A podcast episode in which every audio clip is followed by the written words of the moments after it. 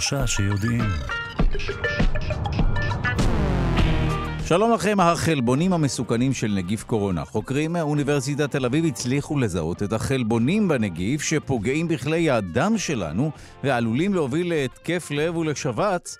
מיד כל הפרטים. שוב, שלום לכם, אנחנו שלושה שיודעים בכאן תרבות. אנחנו תוכנית המדע והידע של ישראל. אני דודו ארז, ואנחנו עם כל המחקרים, כל הפיתוחים המדעיים והטכנולוגיים, וכל מה שבאמת מעניין לדעת. אנחנו משודרים בכל יום בשבע בבוקר ובשידור חוזר בשמונה בערב במשך שעתיים. ובתוכנית היום בין היתר נעסוק בעניינים האלה. בגלזגו עשרות אלפי מפגינים ומפגינות נגד הטיפול של מנהיגי העולם במשבר האקלים. בינתיים סוכם בפסגה לעצור את כריתת היערות עד 2030 ועד לשנה זו גם להפחית את פליטות המתאן ב-30 אחוזים. הוועידה אמורה להימשך עד יום שישי הבא, ועוד בענייני אקלים, האם מציון יצא פתרון למשבר האקלים? מיד על חברה ישראלית שמציעה להקפיא את הפחמן הדו-חמצני שבאטמוספירה באמצעות מקררים שתלויים על בלונים. אמיתי לגמרי, מיד. ועוד עניינים, קורונה, צוות חוקרים מאוניברסיטת תל אביב הצליח לזהות לראשונה חמישה חלבונים מבין 29 החלבונים שמרכיבים את נגיף קורונה, חמישה מהם אחראים לפגיעה בכלי הדם שלנו מיד, וגם חברת פייזר הודיעה ביום שישי שהכדור הניסיוני שפיתחה לטיפול בקורונה נמצא יעיל ב-89% במניעת הידרדרות המחלה בקרב קבוצות בסיכון גבוה. ועוד עניינים, מה הטריק של הדגים שמאפשר להם לראות טוב יותר ובקלות יותר מאיתנו? מיד על הראייה המדהימה של אחינו הדגים, וגם כלבים, מתברר, מסוגלים לעקוב אחרי מילים והעברות של בני אדם ממש כמו תינוקות. וגם האם סדרה כמו משחק הדיונון עשויה להתרחש במציאות? ונעסוק בעוד הרבה עניינים אחרים. העורך שלנו הוא רז חסון, המפיקאי אלכסנדרה לויקר. על הביצוע הטכני, די.ג'י אלון מקלר, תודה רבה ליגאל שפירא שמלווה אותנו. אתם ואתן מוזמנים ומוזמנות להצטרף לקהילה הרשמית של שלושה שיודעים בפייסבוק, כאן שלושה שיודעים. נזכיר שאפשר להאזין לשלושה שיודעים גם כהסכת בכל זמן ובכל מקום באמצעות היישומון של כאן, גם באמצעות ספוטיפיי, אפל וגוגל. בואו נתחיל.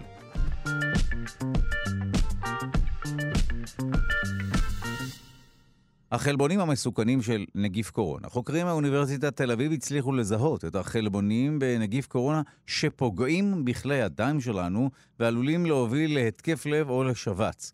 צוות המומחים הצליח לזהות לראשונה חמישה חלבונים מבין 29 החלבונים שמרכיבים את הנגיף, חמישה שאחראים לפגיעה בכלי הדם. החוקרים מקווים שה...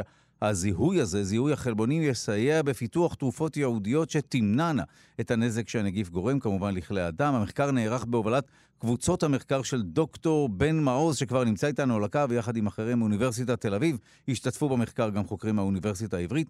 תוצאות המחקר אה, התפרסמו אה, בכתב העת אילי, ואנחנו שמחים לומר שלום למי שהוביל את המחקר, דוקטור בן מעוז, מהמחלקה להנדסה ביו-רפואית ובית ספר סגול למדעי המוח באוניברסיטת תל אביב. שלום.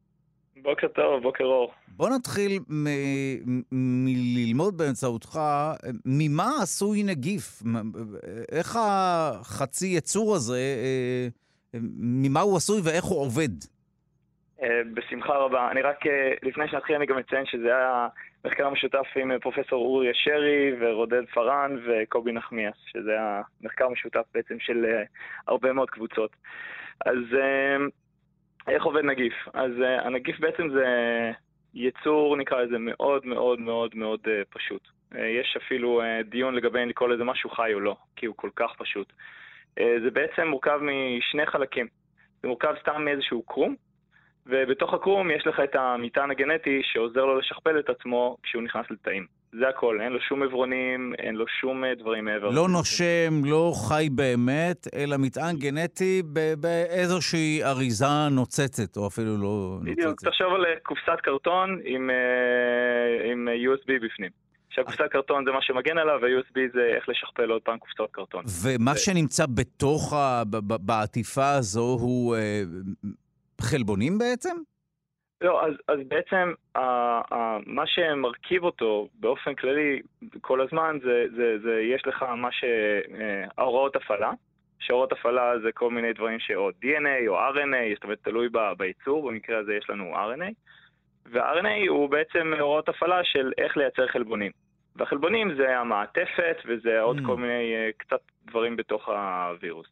אז החלבון בסופו של דבר שנכנס אליך הוא לתוך התא, הוא בעצם מכניס את ה-RNA שלו, את האורות הפעלה, לתוך התאים, והתאים שלך מתחילים לייצר את החלבונים האלה שכתובים באורות הפעלה של הנגיף. וככה נוצרים עוד ועוד נגיפים. ובנגיפים החדשים יש לך עוד פעם את המעטפת, ועוד פעם את ההוראות הפעלה בתוך המעטפת. וככה י... בעצם הנגיף משכפל את עצמו. ויש בסך הכל 29 חלבונים שמרכיבים כן. את הנגיף? כן, הנגיף הזה הוא לא, הוא לא נגיף מורכב מבחינת כמות החלבונים שמרכיבים אותו. תחשבו ש, שבייצור יש אה, מיליוני, טריליוני וביליוני חלבונים. זאת אומרת, יש יצורים שכמות החלבונים היא אדירה. אה, ופה מדובר רק על 29 חלבונים מהבחינה הזאת. עכשיו, בהכרח אה, חלק מהחלבונים האלה הם אלה שגורמים לנזק, או שצריך להתייחס אליו כבמרכאות יצור שלם? לפי המחקר הרי אה, אכן התייחסתם לחמישה מהחלבונים ככאלה שהם אלה שאחראים לפגיעה. זאת שאלה מאוד מאוד יפה. זאת שאלה מאוד מאוד יפה, והתשובה היא ש, שגם וגם. מה הכוונה גם וגם? כי לפעמים הרי זה השילוב של הדברים שגורמים להרס. לפעמים זה, זה יהיה משהו שהוא אחד שהוא הרבה יותר דומיננטי. ואתה יכול לחשוב על זה ככה גם. תחשוב שנניח שכל פעם שאתה אוכל עגבנייה, אתה, יש לך אלרגיה. אז אתה יכול לבוא ולהגיד, אוקיי, אני יודע שאני אלרגי לעגבנייה, לא משנה מה יש בפנים, לכל הדברים שיש בעגבנייה. ואתה יכול לקחת את העגבנייה, לפרק אותה למיליון החלקים שמרכיבים אותה, ולבדוק כל אחד מהם מה בדיוק המולקולה בעגבנייה שאליה אתה רגיש. ואז פעם הבאה אתה גם לא, גם תיזהר ספציפית מה, מאותו חומר, לא רק בעגבנייה אלא גם בחומרים אחרים. וגם אתה תוכל לבוא ולהגיד, אוקיי, אם זה החומר שאני יודע שאני רגיש אליו, אז אני יכול לקחת uh, תרופה ש, ש, שתרגיע את התגובה שלי לדבר הזה. זאת אומרת, זה בעצם הקונספט. כשאתה בא ואתה מסתכל על משהו שהוא פוגע בך, אתה מפרק אותו לחלקים שלו, ואתה רואה מה מהחלקים שלו הכי משפיע על התגובה שלך. זה, זה בגדול הרעיון. ו- ומה, איך החלבונים האלה פוגעים בגוף? זאת אומרת, מה בחלבונים האלה גורם, אני משער אה, בסופו של דבר לסערת ציטוקינים ולדלקת חמורה וכולי? יפה מאוד. אז, אז בעצם ה, ה, ה, הקורונה, כמו שהזכרת, זה, זה, חל, זה וירוס ש, שמורכב מ-29 חלבונים בסופו של דבר. אנחנו לקחנו את כל 29 חלבונים האלה ובדקנו איך כל אחד מהחלבונים האלה משפיע על כלי הדם. עכשיו, הקונספטואלית הרי שחושבים על קורונה זה תמיד חושבים על המחלה של הריאות, ואתה מתחיל להשתעל, ומחברים למח, למכשיר הנשמה ודברים כאלה. אבל יותר ויותר עדויות מראות שהקורונה גם יש לה השפעות מאוד מאוד חזקות על כלי הדם. מה הכוונה? רואים שבערך, הסטטיסטיקה כיום היא מראה שיש בערך פי שלוש אנשים שסובלים מהתקפי לב ומשבץ וממחלות שקשורות לכלי דם אחרי שהם נפגעו מקורונה. אז אנחנו כן רואים שיש אה, פגיעה בכלי הדם, ורצינו לראות בדיוק איזה מהמרכיבים של הקורונה אה, אחראי על ההשפעה הזאת, על ההשפעה על כלי הדם.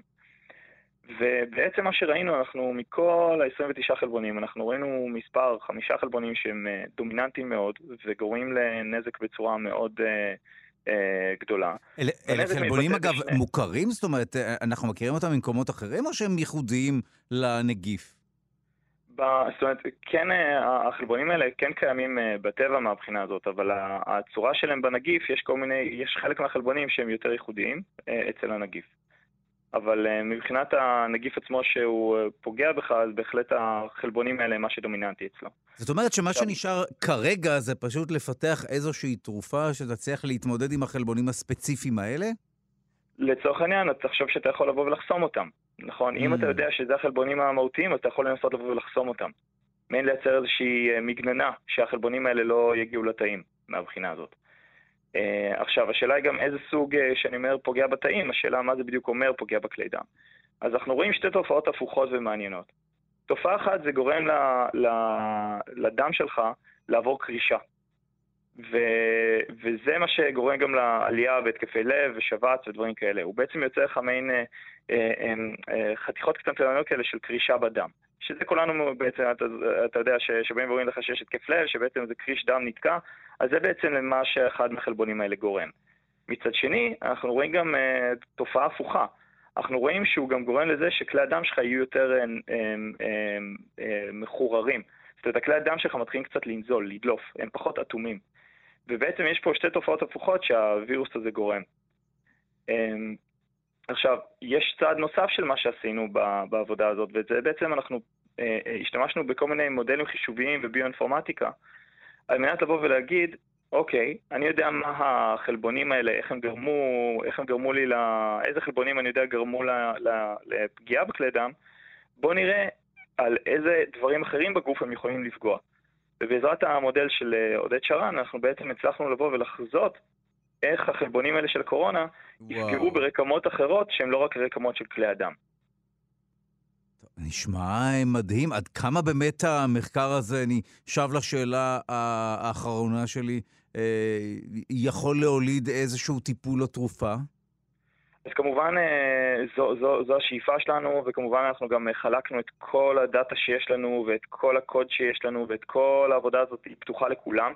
זאת אומרת, אנחנו שמנו את זה באיזשהו כזה database שכולם יכולים לגשת אליו, כי אנחנו באמת האינטרס שלנו הוא שאנשים ישתמשו בממצאים שלנו על מנת לקדם את, ה, את התרופה ואת החיסון או המניעה של ההתפשטות של המחלה. אה, ובאמת זו המטרה שלנו. אז, אז אה, כל מי שרוצה יכול להיכנס, לגשת ולהשתמש בזה איך שהוא רוצה. בין אם זה חברה או קבוצה או בן אדם או מה שאתה... כל אחד יכול. כי באמת זה האינטרס אה, שמה שיקרה פה. אז חמישה חלבונים, ומתברר שהדרך ש... שבה השתמשתם, או האמצעים, הם ביואינפורמטיקה, והאמצעים המשוכללים ביותר שיש לנו היום כדי באמת להבין באילו חלבונים מדובר. תודה לך על השיחה. כן, בבקשה. בבקשה. לא, רק עוד הערה אחת, שבאמת היופי פה זה בין השאר שזה לא רק מודל ביואינפורמטי, אנחנו עשינו גם ניסויים. ושילוב של מודל ש, ש, ש, שהיה לו uh, תאימות גבוהה מאוד עם הניסויים, אז זה באמת שילוב של מספר כלים על מנת לבוא ולזהות את הדברים האלה. אז זה לא רק ניסויים, זה לא רק uh, uh, באינפורמטיקה, זה בעצם השילוב שיצר פה את הסינרגיה הזאת. טוב, שוב תודה לך, דוקטור בן מעוז מהמחלקה להנדסה ביו-רפואית ובית ספר סגול למדעי המוח באוניברסיטת תל אביב. תודה. תודה רבה שהזמנתם אותי, ושיהיה לכולנו שבוע טוב ובריא. Thank you. הטריק של הדגים לראות טוב יותר מאיתנו ובקלות יותר. בקרב דגים, שלב הפענוח של האור מתרחש כבר ברשתית. אצלנו זה קורה במוח, כך עולה ממחקר חדש שנערך באנגליה. התהליך שמתרחש אצל הדגים הוא מיידי, פשוט ויעיל יותר בהשוואה למה שקורה אצלנו. הדברים פורסמו בכתב העת Science Advances. מיד נברר האם זה אומר שהם גם רואים טוב יותר מאיתנו. אנחנו שמחים לומר שלום לפרופסור רונן שגב מהמחלקה למדעי החיים, אוניברסיטת בן גוריון. שלום. שלום, בוקר טוב. טוב, אה, אה, עברנו על עיקרי הדברים של אותו מחקר שנערך באנגליה. אה, בואו נדבר על השורה התחתונה. קורה משהו בעיניים של הדגים שאצלנו הוא קורה רק במוח, נכון? כן, בהחלט. מה שקורה זה שיש את הנושא המאוד חשוב הזה של ראיית צבע. שזה בעולם של התחושות שלנו משהו שהוא נורא חשוב. אנחנו ניגשים לעץ, רואים, אה, אה, רואים תפוח שהוא בשל, אנחנו מיד מזהים אותו, והסיבה שאנחנו מזהים את זה, זה על ידי כך שאנחנו בעצם מזהים את הצבע, שברמה הבסיסית המשמעות של זה בעצם זה שאנחנו משווים בין אורכי גל מכיוונים שונים, ויודעים להגיד, התפוח הזה הוא אדום, לכן הוא אה, בשל, והוא לא ירוק והוא לא דומה לעלים. אז זו הערה חשובה, אה, סליחה שקטעתי אותך, אבל צבע הוא בסך הכל אורך גל אחר, נכון? תדירות אחרת של גל אלקטרומגנטי, זה הכל. נכון. זה okay. אוקיי. בדיוק המשמעות של צבע. זה המשמעות, מה שאנחנו חווים כצבע, בסופו של דבר זה הבדל של אורך גל. עכשיו תוכל להמשיך עם ההסבר, בבקשה. כן, עכשיו, מה שקורה, מה שהתגלה במחקר הזה שעשתה הקבוצה באנגליה, זה משהו נורא נורא מעניין. מכיוון שהרשתית שלהם, הנקודה הראשונה בעצם שהאינפורמציה נכנסת למערכת הראייה, מסוגלת לעשות דברים שאצלנו קורים רק במוח. אז קודם כל נסביר קצת על המבנה של הרשתית. בשכבה הראשונה של הרשתית יש תאים שהם קולטי אור. הם נקראים פוטורצפטורים, והם באים בטעמים שונים. מה המשמעות שהם באים בטעמים שונים? בעצם יש קולטי אור לאורכי גל שונים, כלומר לצבעים שונים, שעליהם מתבססת בעצם ראיית הצבע שלנו. עכשיו, אצלנו מה שקורה זה שהאינפורמציה בעצם מהפוטורצפטורים השונים, מקולטי האור השונים, בצבעים השונים, האינפורמציה הזאת נשלחת למוח, ושם המוח בעצם עושה תהליך אה, של פענוח מאוד מסובך, שהמטרה שלו בעצם לגרום לנו לחוות את הצבעים השונים של העולם. אה, למה לא הלכנו על המנגנון הפשוט? זאת אומרת, מה היתרון בסיבוך? לא, אז, אז קודם כל זה הסיפור, מה שהמנגנון הפשוט, באמת זה קורה בדגים, זה אצל הדגים ההשוואה הזאת, חלק ניכר מההשוואה הזאת, היא קורה ממש בשכבה הראשונה של הפוטורצפטורים. עכשיו, הסיבה לסיבוך היא בעצם סיבה של, אה, בעצם של היסטוריה טבעית, היא סיבה היסטורית. מה שקרה זה שבראשית, בעלי החוליות שהדגים הם יותר קרובים לעולם הזה של בעלי החוליות הראשונים, מה שקורה זה שהם בעצם, היה להם ראיית צבע מאוד מפותחת, שהייתה מבוססת בעצם אה, על ארבעה אורכי גל שונים. הם רואים אה, פחות או יותר מה שאנחנו קוראים אדום, פחות או יותר מה שאנחנו קוראים ירוק, מה שאנחנו קוראים כחול, ועוד אה, קולטן בתחום שאנחנו לא רואים, שנקרא אולטרה סגול. עכשיו, מה שקרה אצל היונקים הראשונים, היונקים הראשונים, כנראה שהנישה האקולוגית של היום הייתה תפוסה, זו הייתה תקופה של דינוזאורים וכל מיני חיות גדולות אה, מסוג אחר, והם הפכו בעצם, היונקים הראשונים היו חיות שאורח החיים שלהם היה מבוסס בלילה. עכשיו, בלילה, כאשר אין הרבה אור, אתה, מה שאתה עושה, אתה בעצם, אתה לא צריך להשתמש באינפורמציה על הצבע, אלא בעיקר אתה אכפת לך אם יש אור או אין אור, כמו שאנחנו חווים כאשר אנחנו יוצאים אה, בערב החוצה. למרות שהייתה לנו את הטכנולוגיה, כן אה, להבחין בין אה, גוונים וצבעים. באנו עם הטכנולוגיה הזו. כן, אז מה שקרה, היונקים הראשונים באו עם הטכנולוגיה, אבל אז לא היה לה שימוש, העסק הזה התנוון. היונקים הראשונים, בעצם הראייה שלהם התנוונה מארבעה, מבוססת על ארבעה קולטי אור שונים, היא עברה להיות מבוססת רק על שניים. בסדר? זה לא אומר שהם היו חסרי, הם היו עברי צבעים לחלוטין, הם ידעו להבדיל, אבל הם ידעו להבדיל בצורה הרבה הרבה יותר מוגבלת ממה שהיה קודם.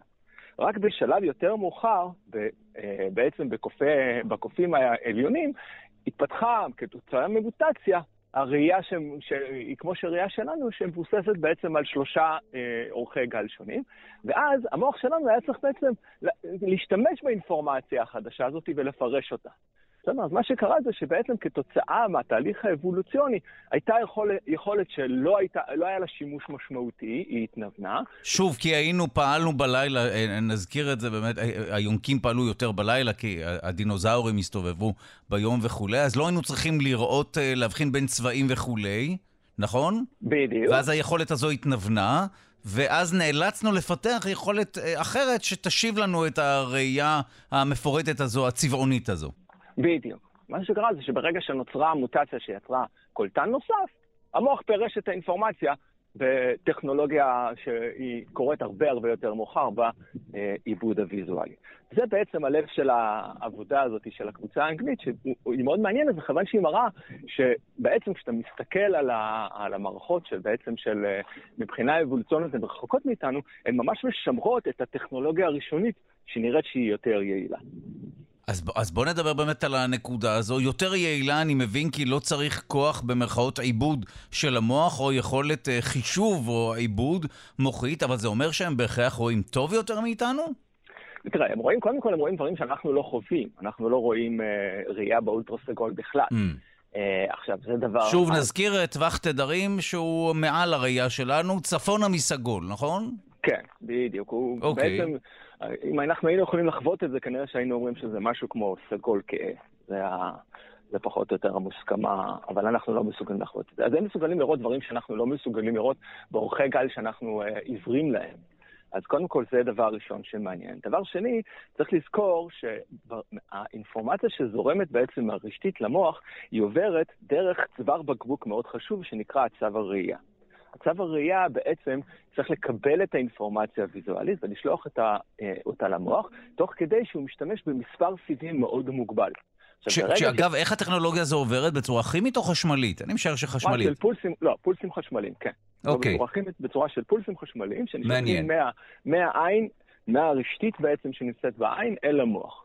אוקיי. עכשיו, מה שקורה זה כשאתה מעביר אינפורמציה דרך צוואר בקבוק, אתה צריך לדחוס אותה. כן? מה שאנחנו uh, קורא בכל uh, מודם שיש לנו היום בבית. די. אז צריך לדחוס את האינפורמציה בצורה יעילה. מסתבר שדגי הזברה, מה שהם עושים, הם דוחסים את האינפורמציה בעצם בחלק ניכר מהאינפורמציה בנקודה הכי מוקדמת האפשרית. אוקיי? וזה מה שמה זה, מה המשמעות הפרקטית, אני יכול לנסות אה, ולשער, אבל אני אשמח לשמוע ממך, מה המשמעות הפרקטית של דחיסת מידע ויזואלי במערכת ביולוגית? הרי זה לא קובץ שאפשר אה, אה, להסיר ביטים, או ב-MP3 אפשר לכווץ כל מיני טווחי תדרים שאנחנו לא שומעים. מה זה אומר? אז זה אומר בדיוק מה שאנחנו... אתה הבאת את הדוגמה המצוינת. הנושא הזה של דחיסת קובץ, כל המטרה שלה זה לשמר כמה שיותר אינפורמציה על האינפורמציה שמעניינת אותי, תוך כדי שאני שומר את זה נגיד לאחר כך, או שולח את זה לחבר שלי, תוך כדי שימוש במינימום האמצעים האפשריים, במקרה הזה אנרגיה. זה בדיוק אותו דבר, אותם אילוצים שעובד את העין. העין צריכה לקבל את התמונה מהעולם החיצוני, לקודד אותה, לדחוס אותה, ואז לשלוח אותה למוח דרך בעצם צוואר, בעצם כבל תקשורת שאנחנו קוראים לו הצו הראייה. אז אותם אילוצים שקיימים בעולם של התקשורת שאנחנו מכירים, שיש לנו בבית, הם קיימים גם כן במערכת העצבים. בסדר, זה אותם אילוצים. וגם שם מנסים לחסוך במידע, ועדיין כמובן לא להפסיד מידע רלוונטי וחשוב. בדיוק. שם רוצים לחסוך במידע ולחסוך באנרגיה. אלה שני הדברים שאתה רוצה, שמעניינים אותך כשאתה בונה רשת תקשורת, זה אלה שני הדברים שמאוד מעניינים אותך כשאתה בונה מוח ומערכת ראייה. טוב, אז אם באמת מערכת הראייה שלנו היא תולדה של איזשהו עיוות, ויתור, ניוון, ואז יצירה מחדש אה, של אותה יכולת בדרך לא דרך, האם לא נכון להנדס אה, גנטית כמובן תינוקות כך שיראו כמו דגים, וגם הם יראו סגול? אולי גם הגוונים האלה, אתה יודע, חברות הצבעים סוף סוף יוכלו אה, למכור יותר גוונים של סגול? כן, אז, אז קודם כל זו נקודה, נקודה משעשעת. אחד הדברים שצריך לזכור זה שבקרבנו חיים אנשים שהם בעצם, הראייה שלהם היא דומה ליונקים הראשונים. אלה דברים, אנשים שהם דיכרומטיים, מה שאנחנו קוראים בשפה המקצועית. בשפת העם קוראים לזה עברי צבעים, אבל זה לא נכון. הם, הם רואים צבעים, הם פשוט היכולת שלהם להפרדת צבעים היא יותר מוגבלת. והאנשים האלה מאושרים וחיים חיים מצוינים, ונראה שהם לא ממש סובלים. אז אני, זאת אומרת, זה משהו שאפשרי, מה שהצעת, אבל זה נראה שהתועלת בו היא תהיה, היא תהיה מאוד מוגבלת, אז אני לא שמה, בטוח אני שזה... פשוט ניסיתי לסבך אותך אתית בזה שתגיד לי שכן, ואז נשסה בך את כל הוועדות האתיות, אבל בסדר. בתור מדען אני יודע שיש לא כל יכולת היא נכונה מבחינה אתית. לא, לא, ודאי, ודאי. אחריות שלנו, אחריות שלנו כמדענים לדעת את ה... את לא, ודאי, ובאמת המחקר הזה הוא מגלגל לפתחנו אה, הזדמנות אה, מדהימה לעסוק באמת בראייה, שזה אה, באמת אחד המנגנונים או אחד החושים המרתקים, שגם כרוך בעיבוד, כפי שאמרת, דחיסה, מידע, מנגנון לא, לא טריוויאלי בכלל, הרבה יותר מסובך, מורכב ומשוכלל ממנגנונים אחרים, והנה, אנחנו רואים שלצד הדגים זה פשוט פועל אחרת. בהחלט. טוב, תודה לך על השיחה הזו, פרופ' רונן שגב מהמחלקה למדעי החיים, אוניברסיטת בן גוריון. תודה. תודה רבה, להתראות.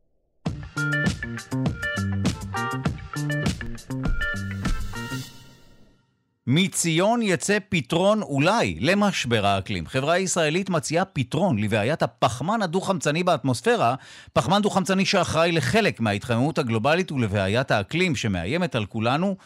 אפשר ללכוד את הפחמן, כך טוענים בחברה, באמצעות בלונים. שלום למייסד ומנכ"ל היי הופס, נדב מנסטורף, שלום. שלום, שלום. שמע, כל מה שישפר את המצב, מלבד כמובן מניעה מראש וכולי, אה, אה, זה, זה משהו ששווה לשקול ברצינות. מה הפתרון שלכם? אני ככה, אמרתי את זה, אבל אני בטוח שאתה תסביר טוב ממני. אז, אז בעצם היום אה, יש שתי פתרונות אה, מרכזיים שמטפלים אה, בנושא ה-climate change, בנושא ההתחממות הגלובלית. האחד זה מה שאנחנו שומעים כל הזמן על ה-renewable energy. המעבר לאנרגיות מתחדשות, הטסטות למיניהם, האנרגיות הגרעיניות והכל זה, שזה בעצם פתרונות שעם צופות פני עתיד. זה בעצם מדבר על מה יקרה בעתיד, שנפלוט פחות מזהמים.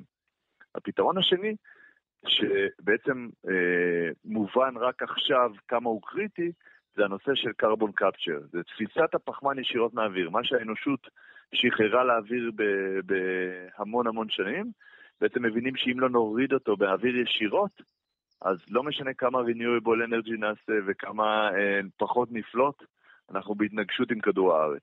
זאת אומרת, אה, אה, שוב, אה, כפי שאמרת באמת, יש פתרונות פני עתיד וכולי, אבל אם נצליח ללכוד את הפחמן הדו-חמצני או את הפחמן, לקבע אותו איכשהו ולנקות את האטמוספירה, נפתור חלק משמעותי מה, מהמצב או מההתחממות הגלובלית.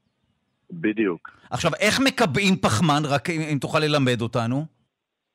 אז זה, לכידת פחמן, זה בעצם, אה, יש, יש כמה דרכים. הדרך שאנחנו מדברים עליה למעשה היא בעצם אה, הקפאה של הגז. מה זאת אומרת? אה, אם אתם מתעוררים בבוקר אה, חורפי אה, במקום אה, בצפון הארץ, אז אתם יכולים לצאת מהבית ולראות שכבה דקה של קרח על העלים. וזה בעצם גז שקפא. אותו דבר גם פחמן. פחמן אפשר לתפוס אותו בצורה קלה יחסית, כשהוא קרוב לטמפרטורת הכפייה שלו. והטמפרטורת כפייה של פחמן היא במינוס 80 מעלות. עכשיו, המקום שבו יש טמפרטורה שקרובה למינוס 80 מעלות זה בגובה, באטמוספירה, טיפה מתחת לסטטוספירה. זה מגיע לקרוב למינוס 80 מעלות, ואז... אז, אז איך אוטומטית הוא לא קופא שם? כי הוא, כי הוא לא מגיע לטמפרטור, לטמפרטורת כפייה ממש, הוא קרוב mm. לשם. אוקיי. אבל היתרון הגדול הוא שבמאמץ מאוד קטן, אה, מאמץ של אנרגיה אה, מאוד קטן, אה, אפשר להקפיא אותו, ובזה, בצורה הזאת, בעצם לתת פתרון הכי משמעותי שיש היום בעולם, גם מבחינת כמות, אבל גם, וזה לא פחות חשוב, מבחינת העלות. אוקיי, נשמח לשמוע באמת איך זה דה פקטו קורה. איך הבלונים האלה מסוגלים להקפיא את הפחמן הדו-חמצני, מה קורה איתו? מה, ייפול לנו על הראש, ייפלו לנו גושים של פחמן דו-חמצני במצב מוצק? לא, כי אז אולי נפתור את בעיית uh, ה-climate change, אבל uh, נדלל את האוכלוסייה בחיסול ממוקד של uh, קרח שנופל להם על הראש. הכוונה היא אחרת לגמרי. תדמיין uh, בלון שעולה לגובה של 14-15 קילומטר מעל, ה, מעל הראש שלנו, ואליו מחובר סוג של פיילוד, סוג של מקרר בינוני, שהאוויר עובר דרכו, ובמרכזו יש, תדמיין מיכל, שהפחמן שקופא נתקע רק בו. Mm. ואז אנחנו תופסים את הפחמן, הבלון יורד למטה, פורקים את, ה, את המיכל המלא, מטעינים במיכל חדש ומעלים חזרה למעלה.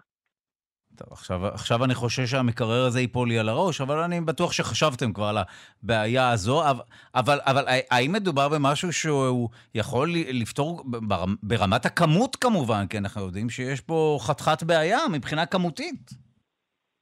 כשאנחנו התחלנו את זה, אנחנו קצת התביישנו להגיד שהדבר הזה יכול לפתור, כי זה נשמע מאוד מאוד מופרע. המספרים והפתרון והכל נראה או ילדותי או, או קרטון או מופרע לגמרי.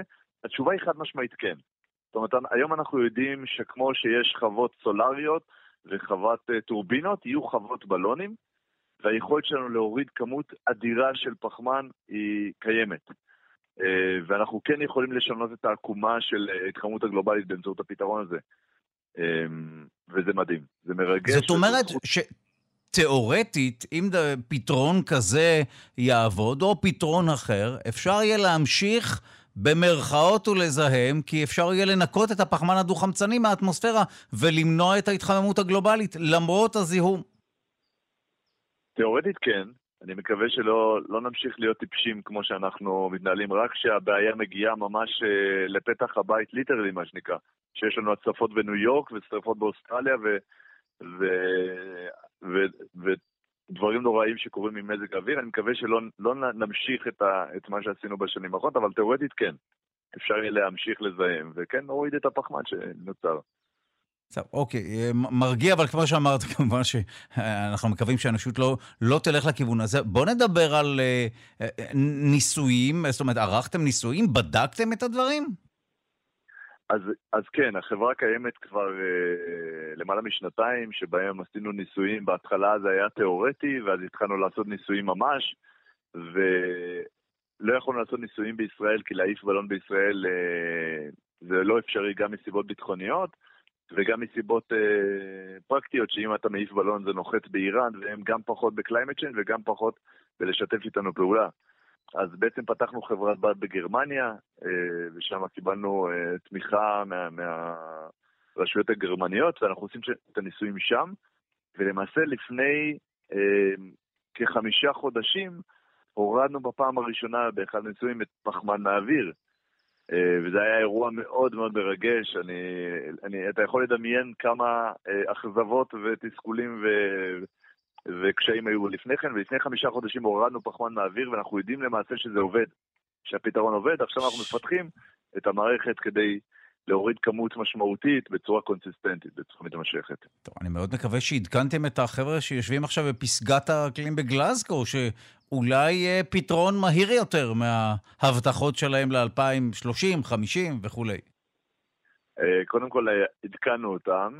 אה, אני כל הזמן אמרתי שם, וערן אורן, השותף שלי, גם אמר שצריך להבין שכל מה שאמרתי בהתחלה בעצם, ה-renewable energy, כל התחליפים, כל המתחדשות, יכול לפתור במקסימום 50% מהפליטות. אנחנו הולכים לקטסטרופה. ולכן המאמצים ולכן גם המשאבים צריכים להיות מופנים לטובת carbon capture, כי אנחנו במקום לא טוב. עכשיו, אני אה, מוכרח לשאול ש... שאלה שנהוג לשאול בראיונות כאלה, איך הגעת לעסוק בבלון שעליו תלוי מקרר, שאיכשהו מצליח לקרר את ה-CO2 ולהקפיא אותו? איך מגיעים לדבר כזה?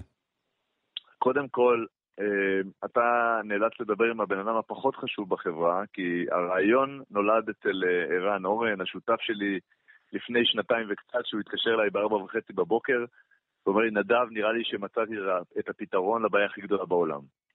אה, ואם אני הייתי מתקשר אליך בשעה כזאת, כנראה היית מנתק לי ומוציא צו הרחקה, אבל כשערן מתקשר ואומר את זה, כנראה צריך להקשיב. ובעצם אנחנו מתעסקים בנושא הזה של, של ה-climate change כבר uh, קרוב לעשור. Uh, בדקנו טכנולוגיות וניסינו למצוא פתרונות, אנחנו מחפשים איך אפשר באמצעות טכנולוגיה לפתור בעיות קשות, אבל הכל הקרדיט במאה אחוז מגיע, מגיע לערן, השותף שלי. Uh, לא יודע מה הוא אוכל או מה הוא שותה, אבל משהו שם הוא עושה טוב.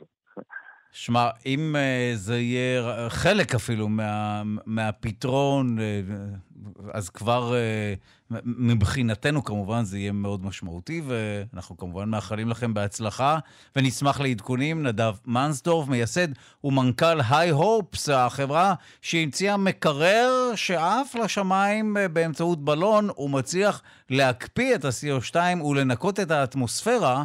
מה, מה, מאותו גז, אחד מהגזים שנחשבים לגזי החממה שמאיימים לחמם את העולם. תודה רבה לך. תודה רבה, תודה, בהצלחה לכולנו.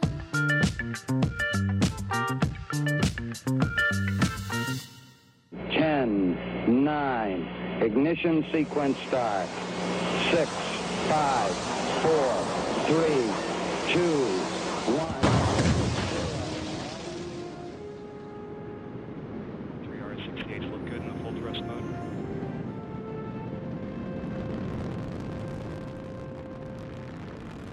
דחייה בשיגור בשל בעיה רפואית. השיגור של משימת החלל המסחרית של SpaceX, קרו 3, נדחה בעקבות בעיה רפואית של אחד מחברי הצוות, כך נמסר מנאס"א. לא ידוע במי מחברי הצוות מדובר, כי לא מדובר במקרה חירום רפואי וגם אין קשר לקורונה. הדברים האלה הובהרו. אנחנו שמחים לומר שלום למנהל הרפואי מהמכון הישראלי לרפואת חלל ותעופה, דוקטור ערן שנקר, שלום. שלום ובוקר טוב. ככל שאנחנו מעודכנים, הדחייה היא אה, לעוד כמה ימים, נכון? לעשרה בנובמבר? נכון, SpaceX במשימה השלישית אה, חובה דחייה אחרי דחייה, והפעם מבחינה רפואית, אכן אני לא אוכל למסור איזה אחד מארבעת האסטרונאוטים המוכשרים, אחד מהם דרך אגב גם אה, רופא חלל, תום אשבו שהיה בארץ, אסטרונאוט ותיק, והדחייה הזו היא אחרי מספר דחיות של מזג אוויר, אה, אושר לטיסה ועוד פעם דחייה, אה, ואני חייב להגיד ששלושים שנה לא קרה שמסיבה רפואית נדחתה טיסת חלל, היו בעיות רפואיות רבות. במשימות חלל במהלך המשימה, אחת הידועות, אפולו 13, שהיה צריך להחליף את הצוות, ולאחר מכן הם גם לא הגיעו לירח שהיו צריכים לנחות וחוו בעיות רפואיות נוספות בדרך חזרה. אבל הפעם, ממש בסמוך אה, לשיגור אה, משימת חלל של SpaceX, לאחר 30 שנה דחייה מסיבה רפואית. טוב, אה, כרופא חלל אולי תוכל לגלות לנו לא ספציפית מה שקורה שם, או במי מדובר כמובן, אלא באיזו סיבה רפואית יכולה לגרום לדחייה בכמה ימים. שוב, לא מדובר בדחייה של שנים. אני לא אוכל להיכנס לפרטים, אבל מה שאני כן יכול לומר, שזה בטח לא כל אחת מהתופעות שקורות בחלל. אם בחלל, ודיברנו רבות, זה חוסר כוח הכבידה והקרינה, לא אלה הסיבות שגורמות לתחייה רפואית. אני כן יכול, ונתתי רמז, על אה, האירוע לפני 30 שנה ולא פחות על החלפת הצוות של אפולו.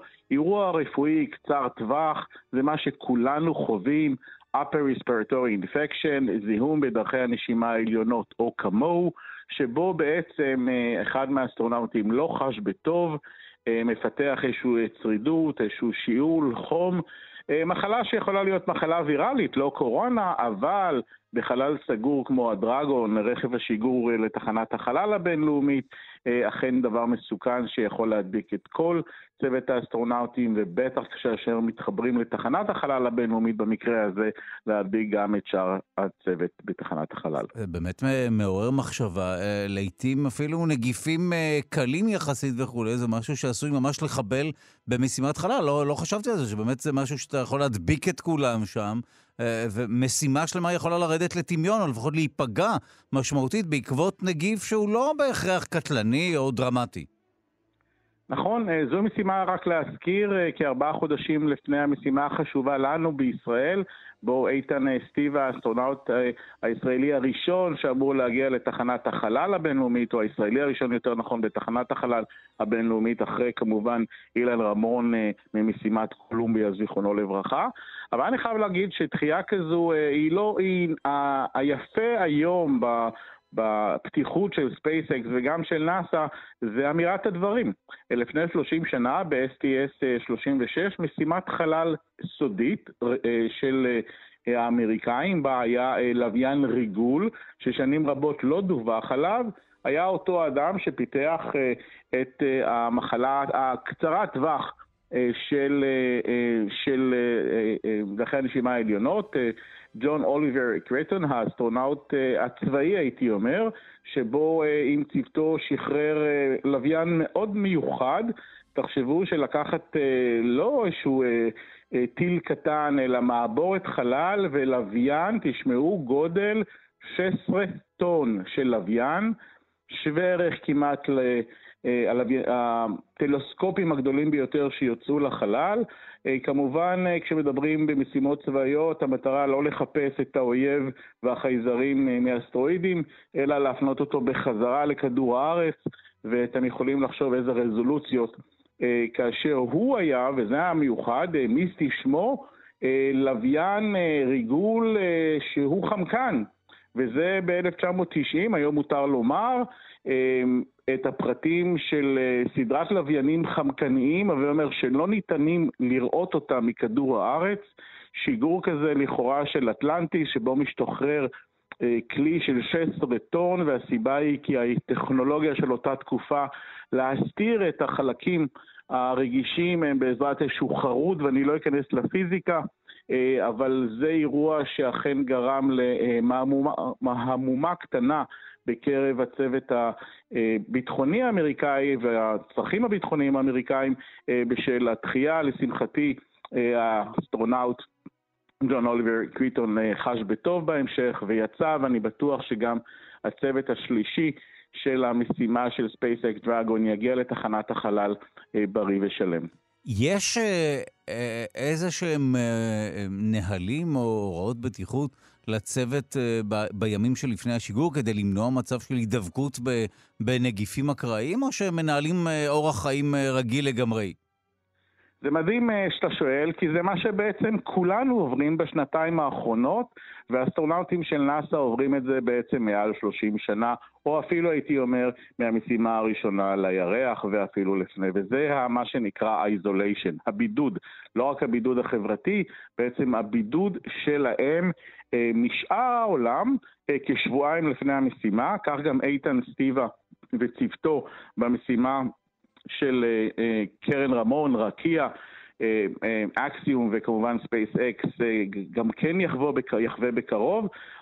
מה שלנו ברור, קצת אתה מפתח איזשהו שיעול וכו', והנה אתה מבית הספר כבר נכנס לבידוד, ככה כל האסטרונאוטים לדורותיהם אה, נכנסים וגם ייכנסו אה, לבידוד על מנת אכן למנוע את הזיהום הפשוט הזה או מחלה אחרת שיכולה להדביק את שאר הצוות. אני יכול כן לספר אה, שבעבר כאשר אחד מהאסטרונאוטים אכן מאותר על ידי רופא החלל כחשד למחלה ויראלית. גם בתוך הבידוד הוא מופרד. במקרה של אוליבר קריטון הוא לא אהב את זה, כי במקום בחדרו הנחמד והמאובזר העבירו אותו למעבדה של חליפות החלל עם אור ניאון חזק ולישון על איזשהו שולחן ארוך על מנת לבודד אותו משאר הצוות.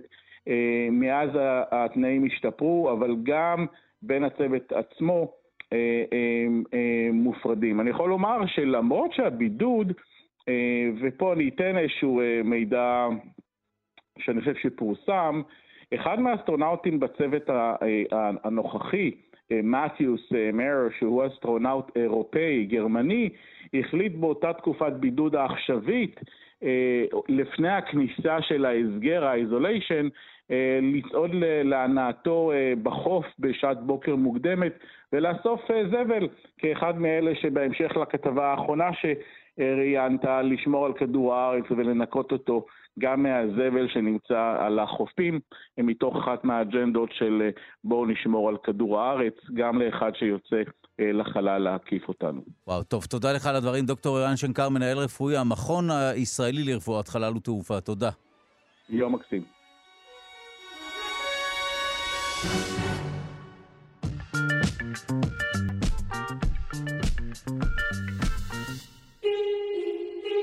הסדרה משחק הדיונון הפכה להיות מגה להיט בנטפליקס, גם אם לא צפיתם באותה סדרת דרמה דרום קוריאנית, ודאי שמעתם על הסדרה המצליחה, שעוסקת במשחק דמיוני אכזרי במיוחד, כשהמנצח מקבל כסף והמפסידים מתים. אנחנו רוצים לברר האם מדובר בסיפור שיכול לקרות באמת, האם אפשר ללמוד משהו מהסיפור הזה, מהסדרה הזו על החברה הקוריאנית, אולי גם על החברה האנושית בכלל. אנחנו שמחים לומר שלום למומחה לקוריאה, מרצה.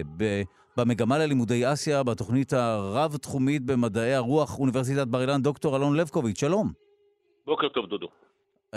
אנחנו מיד, קודם כל נדבר על העלילה עצמה, כי לא כולם מכירים את העניין הזה, אבל שוב, אנחנו מדברים על משחק מדומיין שמשתתפים בו אנשים שהם בגדול פושטי רגל או שהסתבכו בחובות בצורה שאי אפשר כבר להיחלץ מהחובות האלה, ומי שמנצח מקבל כסף, מי שלא מת.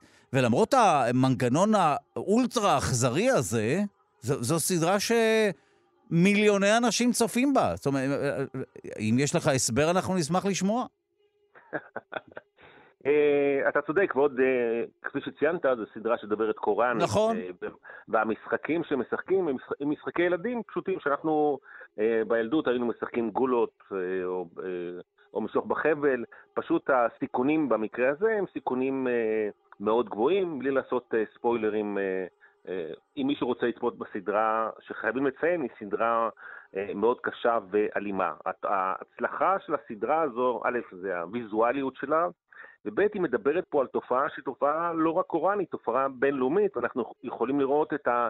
אה, לצערי הרב, אנשים אה, עם כספי הביטוח הלאומי שלהם הולכים לדוכני מפעל הפיס על מנת אה, להגשים את החלום, סיכון מהיר על מנת להרוויח את הפרס הגדול. ופה, מה שהסדרה נוגעת זה בינלאומית של פערים חברתיים, פערים כלכליים אדירים, ציינת שאנשים שנפלו בכל מיני עסקאות או שהם נמצאים החלקאים של החברה, והם מציעים להם את האופציה להגשים את החלום, לפתור את כל בעיותיהם, אם הם ישחקו מספר משחקים אה, קטנים, אחרי שהם עוברים את השוק של ה... בלי לגלות שום ספוילר, של המחיר שהם עלולים לשלם, אה, אז התופעה הזו הופכת להיות תופעה ממכרת עבור אה, אנשים, ויש פה ביקורת חברתית מאוד מאוד נוקבת על החברה הקוראנית, אבל גם על החברה הבינלאומית שמעריצה את הכסף ורוצה להגשים את החלום במהירות, לא משנה מה המחיר. שאלה שלי היא, האם יש, אתה מכיר כמובן את אה, קוריאה, יש משהו ספציפית למקום הזה, שעלילה כזאת אה, מתקבלת שם בברכה, ואחר כך נדבר גם על שאר העולם, אבל יש משהו היום במצב אה, שבקוריאה שיכול אולי להסביר מדוע זה משהו שמרתק מיליונים? זאת, כפי שציינתי, זו תופעה, תופעה גלובלית. נכון, נכון, נכון, נכון. אבל אתה מכיר את קוריאה, אותי מעניין לשמוע באיזה חלל נוצרת עלילה כל כך אכזרית. אז בקוריאה יש יחס אמביוולנטי לסדרה וגם לסרט פרזיטים שזכה אה, באוסקר, אה, כי הוא מוציא את הכביסה המלוכלכת אה, החוצה. מנסים למכור את קוריאה כמדינת, כ startup nation, כ Samsung nation, ופתאום בא הסרט פרזיטים בסדרה הזו ומציגה את הצד האפל. אפשר למצוא בקוריאה את הפערים החברתיים, אתה יכול למצוא אנשים מבוגרים שהפנסיה שלהם לא מספיקה, קוריאה לדוגמה מובילה במספר התאבדויות של נערים בגלל התחרות הקשה והלחץ שמופעל עליהם, וקוריאה גם מובילה במספר המתאבדים של מבוגרים, שהם לא רוצים להיות עול על המשפחה, והפנסיה איננה מספקת. אין שם שום אה, אספקט של רווחה במדינה? אה, קצבאות? הציפייה... כן. הייתה בקוריאה המסורתית, שמי שדואג לרווחה שלך, מי שדואג לעתידך, הם ילדיך, בעיקר mm. בנך, אבל הנושא הזה של רווחה התפתח רק מאוחר יותר בקוריאה הדמוקרטית, אה, ושוב השאלה היא, האם בחברה קפיטליסטית אתה דואג גם לחלקאים הנתקעים, והנושא, אה, לאורך השנים התברר לקוריאה שגם עם החלום של אה, הגעה לכלכלה ה-12 או ה-13 בעולם, צריכים גם לדאוג להיבטים של רווחה ודאגה לאנשים שאולי אם לא נדאג להם, הם ייקחו, יתאבדו. וואו, מעניין, ואתה מעריך שעל רקע זה גם שאר העולם באמת מזדהה עם.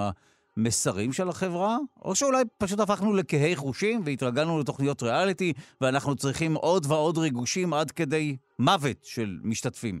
נכון, אה, דיברתי עם מישהו על הדבר הזה, ואז אמרתי לו, אה, הסדרה כל כך אלימה, אז הוא אמר, מה אתה מתלונן? תפתח את החדשות ואתה תראה בחדשות יש יותר אלימות. מה שאנחנו חווים בטלוויזיה, רמת הריגוש שלנו אה, היא כל כך גבוהה, שאנחנו צריכים הפתעה ואנחנו צריכים אלימות שהשאלה היא פה, האם הריאליטי הבא יהיה, אה, יהיה משחקי הדיונון, ולצערי כנראה יהיו אה, רבים שמוכנים להשתתף בתחרות, גם אם אולי המחיר הוא גבוה, כי יש פה פוטנציאל של רווח אדיר, כפי שבא לידי אה, ביטוי בסדרה, ובלי לעשות ספוילר, היה בידיהם ההחלטה האם לצאת, מה, לצאת מהמשחק או להישאר במשחק. והם מחליטים בשלב מסוים לצאת, אחר כך לחזור, כי הפרס הוא כל כך גדול ומצבם הוא כל כך קשה. אה, אה, אתה, אחת הנקודות המעניינות שהזכרת באמת, זה משהו שאנחנו שומעים עליו מדי פעם, וזה התחרות הקשה, החיים בצל תחרות אינסופית בין בני אדם. ב, ב, ב, ביפן שמענו, ובקוריאה ו, ו, וכולי. זאת אומרת, מה בתרבות מוביל את האנשים האלה לחיות בתחרות כשערך החיים הוא לא הנשגב מכולם, אלא ההצלחה והניצחון. תשמע, אני אתן לך דוגמה, אה, אה, דודו, אה, אני חושב שבילדותך נשלחת ל-X חוגים אחרי הצהריים. התחרות בקוריאה היא קשה יותר, המטרה היא פה להצליח, להצליח ולהגיע לנקודת הקצה, שזו האוניברסיטה הטובה ביותר בקוריאה, שזה מבטיח, סול נשיונל או עוד כמה אוניברסיטאות, שמבטיח את עתידך. ואז בילדות אתה נמצא בתחרות, משמעות הדבר זה שבפרקטיות אה, זה שאתה הולך לכמה וכמה חוגים כל יום, אז אם זה ביסודי אתה תחזור מהחוגים בסביבות 8-9 בערב, בתיכון 10 עד 12 בלילה, חמישה ימים בשבוע. יש לקוריאנים ילדות אה, כיפית, אה, לאור מה שאתה מתאר פה? אז יש, יש אנשים, הורים שמחליטים להוציא אותם מה, מה, מהלחץ הזה ולשלוח אותם לחוץ לארץ כדי שיהיה להם ילדות מסוימת. יש ביקורת רבה בקוריאה שהלחץ שמופעל על ילדים להגיע להישגים אה, מהירים ו, ולהגיע למצוינות גובה מחיר בילדות, מה שאנחנו מגדירים לבזבז את הזמן, ללכת הצופים ולשחק משחקים.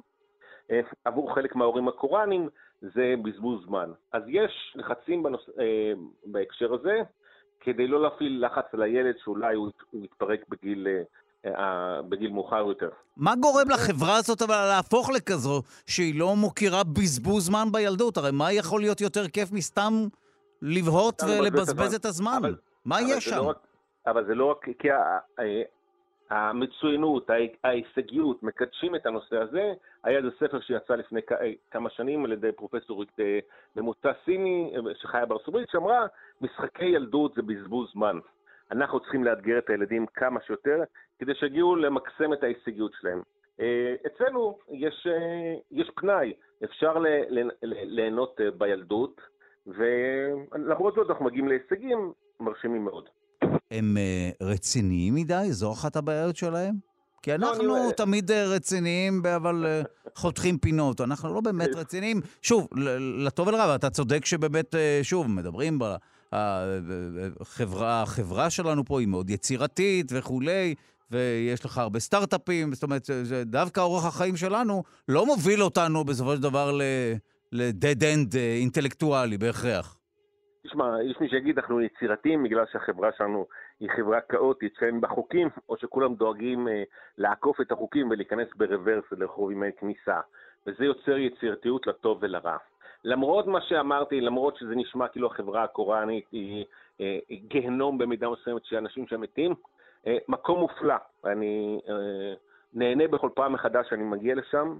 אה, זו מד, מדינה מדהימה שהגיעה להישגים כלכליים במהירות, והרכבת התחתית אה, נוסעת שם כמו שצריך, בניגוד אלינו, שאנחנו נאלץ להמתין לה עוד כמה עשרות שנים. אז אה, למרות מה שמשתמע בסדרה של משחקי הדיון, זה לא קורה. זאת אומרת, צריכים לדעת שיש פה הקצנה של תופעה מסוימת בחברה הקוראנית ובחברה הגלובלית.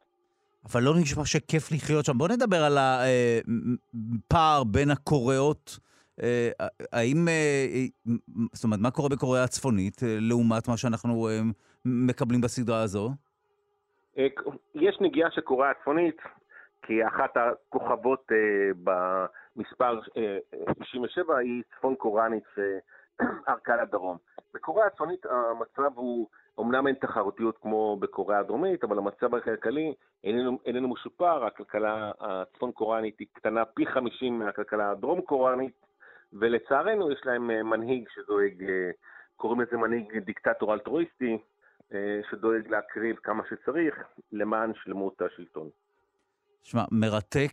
אני מוכרח להודות שאני לא צפיתי בסדרה הזאת, כי זה נשמע לי משהו אפל מדי, לא?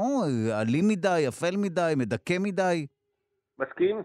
אה, לא, יש דרמות אחרות קוראניות מומלצות שכדאי לצפות, פחות הרוגים, יותר כן, סוכר. כל העניין הזה של חיי אדם כשווים לקליפת השום וכו', קשה לי עם הדבר הזה, גם, גם ברמה הבדיונית. אני לא זקוק ל, לריגוש הזה.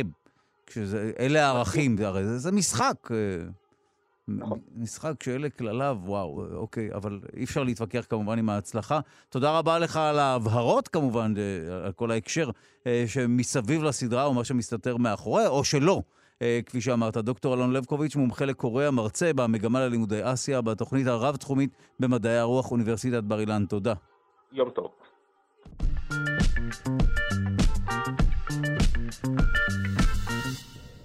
הסיסמה שלכם לראוטר היא במחצית מהמקרים מספר הטלפון שלכם. כך עולה ממחקר חדש שערכו חוקרי סייבר שהצליחו לפרוץ אלפי רשתות אלחוטיות בתל אביב. הדברים פורסמו בגיק טיים, והחוקרים הם אסף הכט, אה, מנהל קבוצת מחקר במעבדות CyberArk, שכבר נמצא איתנו על הקו, ועידו הורוביץ, חוקר בקבוצה, אנחנו שמחים לומר שלום למנהל קבוצת המחקר, מחקר אבטחה ב CyberArk. אסף הכט, שלום. שלום ובוקר טוב. למד אותנו מה בדיוק עשית. לדעתי, קנית ציוד במעט מאוד כסף והסתובבת ברחובות בצורה אה, כמעט סהרורית כדי להגיע לתוצאה הזו. נכון, נכון, זה ממש ככה. אז אנחנו במעבדות CyberArk, זה מה שאנחנו עושים. חושבים כמו תוקף, אה, והמטרה היא לעשות את זה לפני התוקף. לפני האנשים הרעים, ובעצם אה, לתקן וקצת לשפר כמה שאפשר את העולם. אז בזווית הזאת באמת לקחנו את ה... קנינו אנטנה בפחות מ-200 שקל, אנטנה שחיברנו למחשב נייד אה, סטנדרטי, והחוקרת שאצלנו, עידו, שהוביל את המחקר, בעצם הסתובב עם האנטנה הזאת, בהתחלה ברגל, התעייף, אחר כך עם אופניים. אה, וככה יצא... שהאנטנה הזו, מה יכולה כן. לקלוט? זאת אומרת, מה, איך היא יכולה אה, לתקשר עם, עם החוץ? מה היא מרוויחה? היא בעצם כמו שאם עכשיו תלך ברוטשילד ותפתח בנייד את הרשתות האלחוטיות, אז אתה תראה נגיד 20 או 30 רשתות, אז זה ממש אותו דבר, רק שהאנטנה קולטת עוד יותר. Mm. בנקודה אחת קולט עוד יותר רשתות. כן, אותן רשתות שבדרך כלל יש סיסמאות כדי uh, להצטרף אליהן. נכון. אוקיי, אז איך הצלחתם לפרוץ גם להרבה מאוד רשתות אלחוטיות? שוב, אנחנו מדברים על רשת וי-פיי.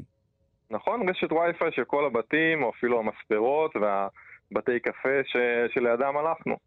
אה, אז הגענו ל-5,000 רשתות, החלטנו שזו כמות אה, מספקת, אה, ומתוכם בעצם עשינו כל מיני שיטות פריצה. שיטה למשל הראשונה היא פשוט ניחוש, 001, 002, 003 וכן הלאה. כמובן המחשב עושה את זה בצורה אוטומטית ומאוד מהירה. מפה אגב עלתה המסקנה ש, שציינת, המדאיגה, שכמעט חצי מהרשתות, 2,300 רשתות, אה, נפרצו בגלל שהסיסמה הייתה מספר טלפון. איך ידעתם את מספר הטלפון של האנשים? זה ממש עניין של אה, ניחוש. המחשב עושה את זה אוטומטית בצורה מאוד מאוד מהירה, והוא מנסה את כל הקומבינציות עד שהוא מצליח. זה ממש ככה. אבל אתה אומר שבהכרח, אה, לפחות מחצית מהאנשים קוראים, נותנים סיסמה שהיא מספר הטלפון שלהם לרשת הווי-פיי שלהם. זה באמת ככה, זה מה שהוכחנו. זה ממש... אה, חשוב להגיד גם שלא פרצנו לאף אחד, אפשר להיות רגועים שם. לקחנו את זה בעצם לשרת של המעבדות, אה, ועשינו את הבדיקה בלי שאנחנו יודעים, אגב, מאיפה לקחנו את, את, את הרשת וכן הלאה. אז האנשים בטוחים, אבל באמת מומלץ להחליף סיסמה.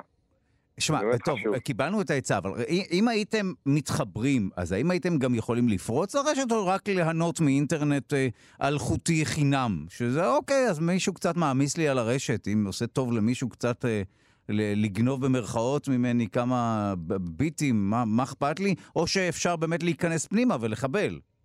אז אפשר, התשובה היא שאפשר להיכנס פנימה, זה נכון שזה, אה, תקיפה היא, היא אה, מספר צעדים. אז הצעד אה, קשה הוא בעצם להיות איתך ברשת. לאחר מכן יש טכניקות אה, תקיפה נוספות של אה, הזדהות טכנולוגית, ואפשר לשנות, לשנות סיסמה לראוטר, ואפשר לשנות הגדרות מסוימות שאתה, שאתה תגלוש לבנק, אתה בעצם תעבור דרך, קודם דרך שרת של התוקף, וואו. וכן הלאה. זאת אומרת, אפשר לשתות ממני את המידע, או את מה שאני מקליט וכולי, סיסמאות וכולי.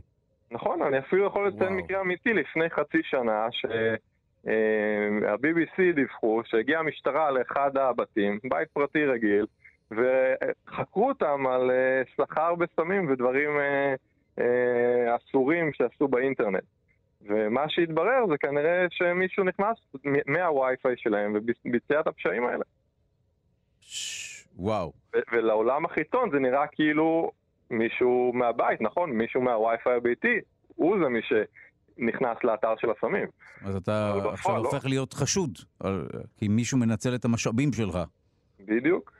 וואה, טוב, אני מקווה שלפחות לא, לא הכניסו אותם לכלא, אלא את מי שבאמת ביצע את, איתם, את הפשעים, אבל וואו, אוקיי. הרשתות האלה, רשתות וי-פיי, מה, הן הרבה פחות מוגנות ממה שנדמה לנו?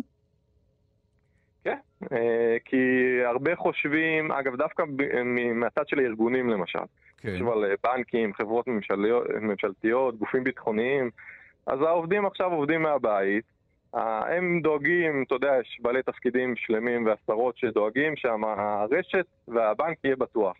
אבל בפועל, אם, אם עכשיו עכשיו מתחברים עובדים מהבית, אז זה החוליה החלשה. ואם פורצים לאותו עובד בנק אה, מהבית, אז, אז הדרך היא קצרה, מפה לבין חדירה ממש לרשת של הבנק. וואו, טוב, אז מה באמת השורה התחתונה? בואו נחזור אה, עבור המאזינות והמאזינים לשורה התחתונה. יש לנו רשת וי-פיי, יש לנו סיסמה. מה, מה נכון? קודם כל שהיא לא תהיה מספר הטלפון שלנו, נכון? שתהיה קצת מורכבת וכולי. נכון. הדבר הבא זה אה, סיסמה ארוכה. לפחות שמונה אה, וכדאי עשר תווים. לאחר מכן התווים צריכים לכלול עוד קטנה, עוד גדולה ומספר. זה משהו שיקשה מאוד על תהליך פריצה כמו זה שעשינו. טוב, אנחנו, שוב, אנחנו מדברים הרבה על אבטחת מידע ופרטיות וכולי. הנה, אנחנו יכולים למנוע חדירה ל, לרשתות הללו רק אם נבחר סיסמה מספיק מורכבת, וגם את זה אנחנו הרבה פעמים לא עושים, מתוך עצלות או נוחות, כמובן שיותר קל שזה אחת עד עשר, ובזה זה נגמר. נכון, ויש טיפים נחמדים, אפשר לקחת אה, שורה של שיר, Mm. איזה, ודברים כאלה שיהיה לכם בכל זאת קל לזכור, אבל יהיה ארוך. לא רע. האמת ששורה של שיר זה לא רע. או לשלב כל מיני טריקים כאלה. טוב, אוקיי, זו גם ש... שאלה האם סיסמה לכל פלטפורמה אחרת, או סיסמה אחת. אני משער שסיסמה אחת זה לא כל כך חכם. מצד שני, גם צריך לזכור את כל הדבר הזה. כן, גם יש כמובן אה, תוכנות ו- ומערכות כמו סייבר, גם אה, אנחנו עושים את זה לארגונים, אבל אנחנו מנהלים סיסמאות וזה משהו שהוא חשוב. טוב, תודה לך על השיחה הזו. מנהל קבוצת אה, מחקר אבטחה ב CyberArk, אסף הכט, תודה. תודה רבה.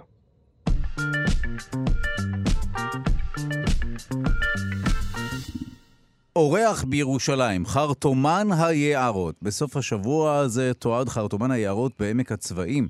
בירושלים ציפור שמסוגלת להפוך אגב לרועה ואינה נראית בשל הסוואה המדהימה שיש לה. מה היא עושה דווקא בירושלים או בכלל בישראל, והאם היא כאן כדי להישאר? אנחנו שמחים לומר שלום לצפר יונתן מירב מהחברה להגנת הטבע, שלום. שלום, בוקר טוב. אז רגע לפני שתתמודד עם השאלות שסגרו את הפתיח, בוא נדבר על הציפור הזו. מה, מה מאפיין אותה? מה אורח החיים שלה? היא נודדת, נכון? אחרת לא היינו מדברים עליה. נכון, חרטומן היערות אה, לא מקנן בישראל, אה, מקנן אה, מצפון לנו, ובעצם אה, זה מין שחולף אותנו אה, בנדידה, וגם אה, מספרים אה, מסוימים נשארים פה בשביל להעביר איתנו את החורף.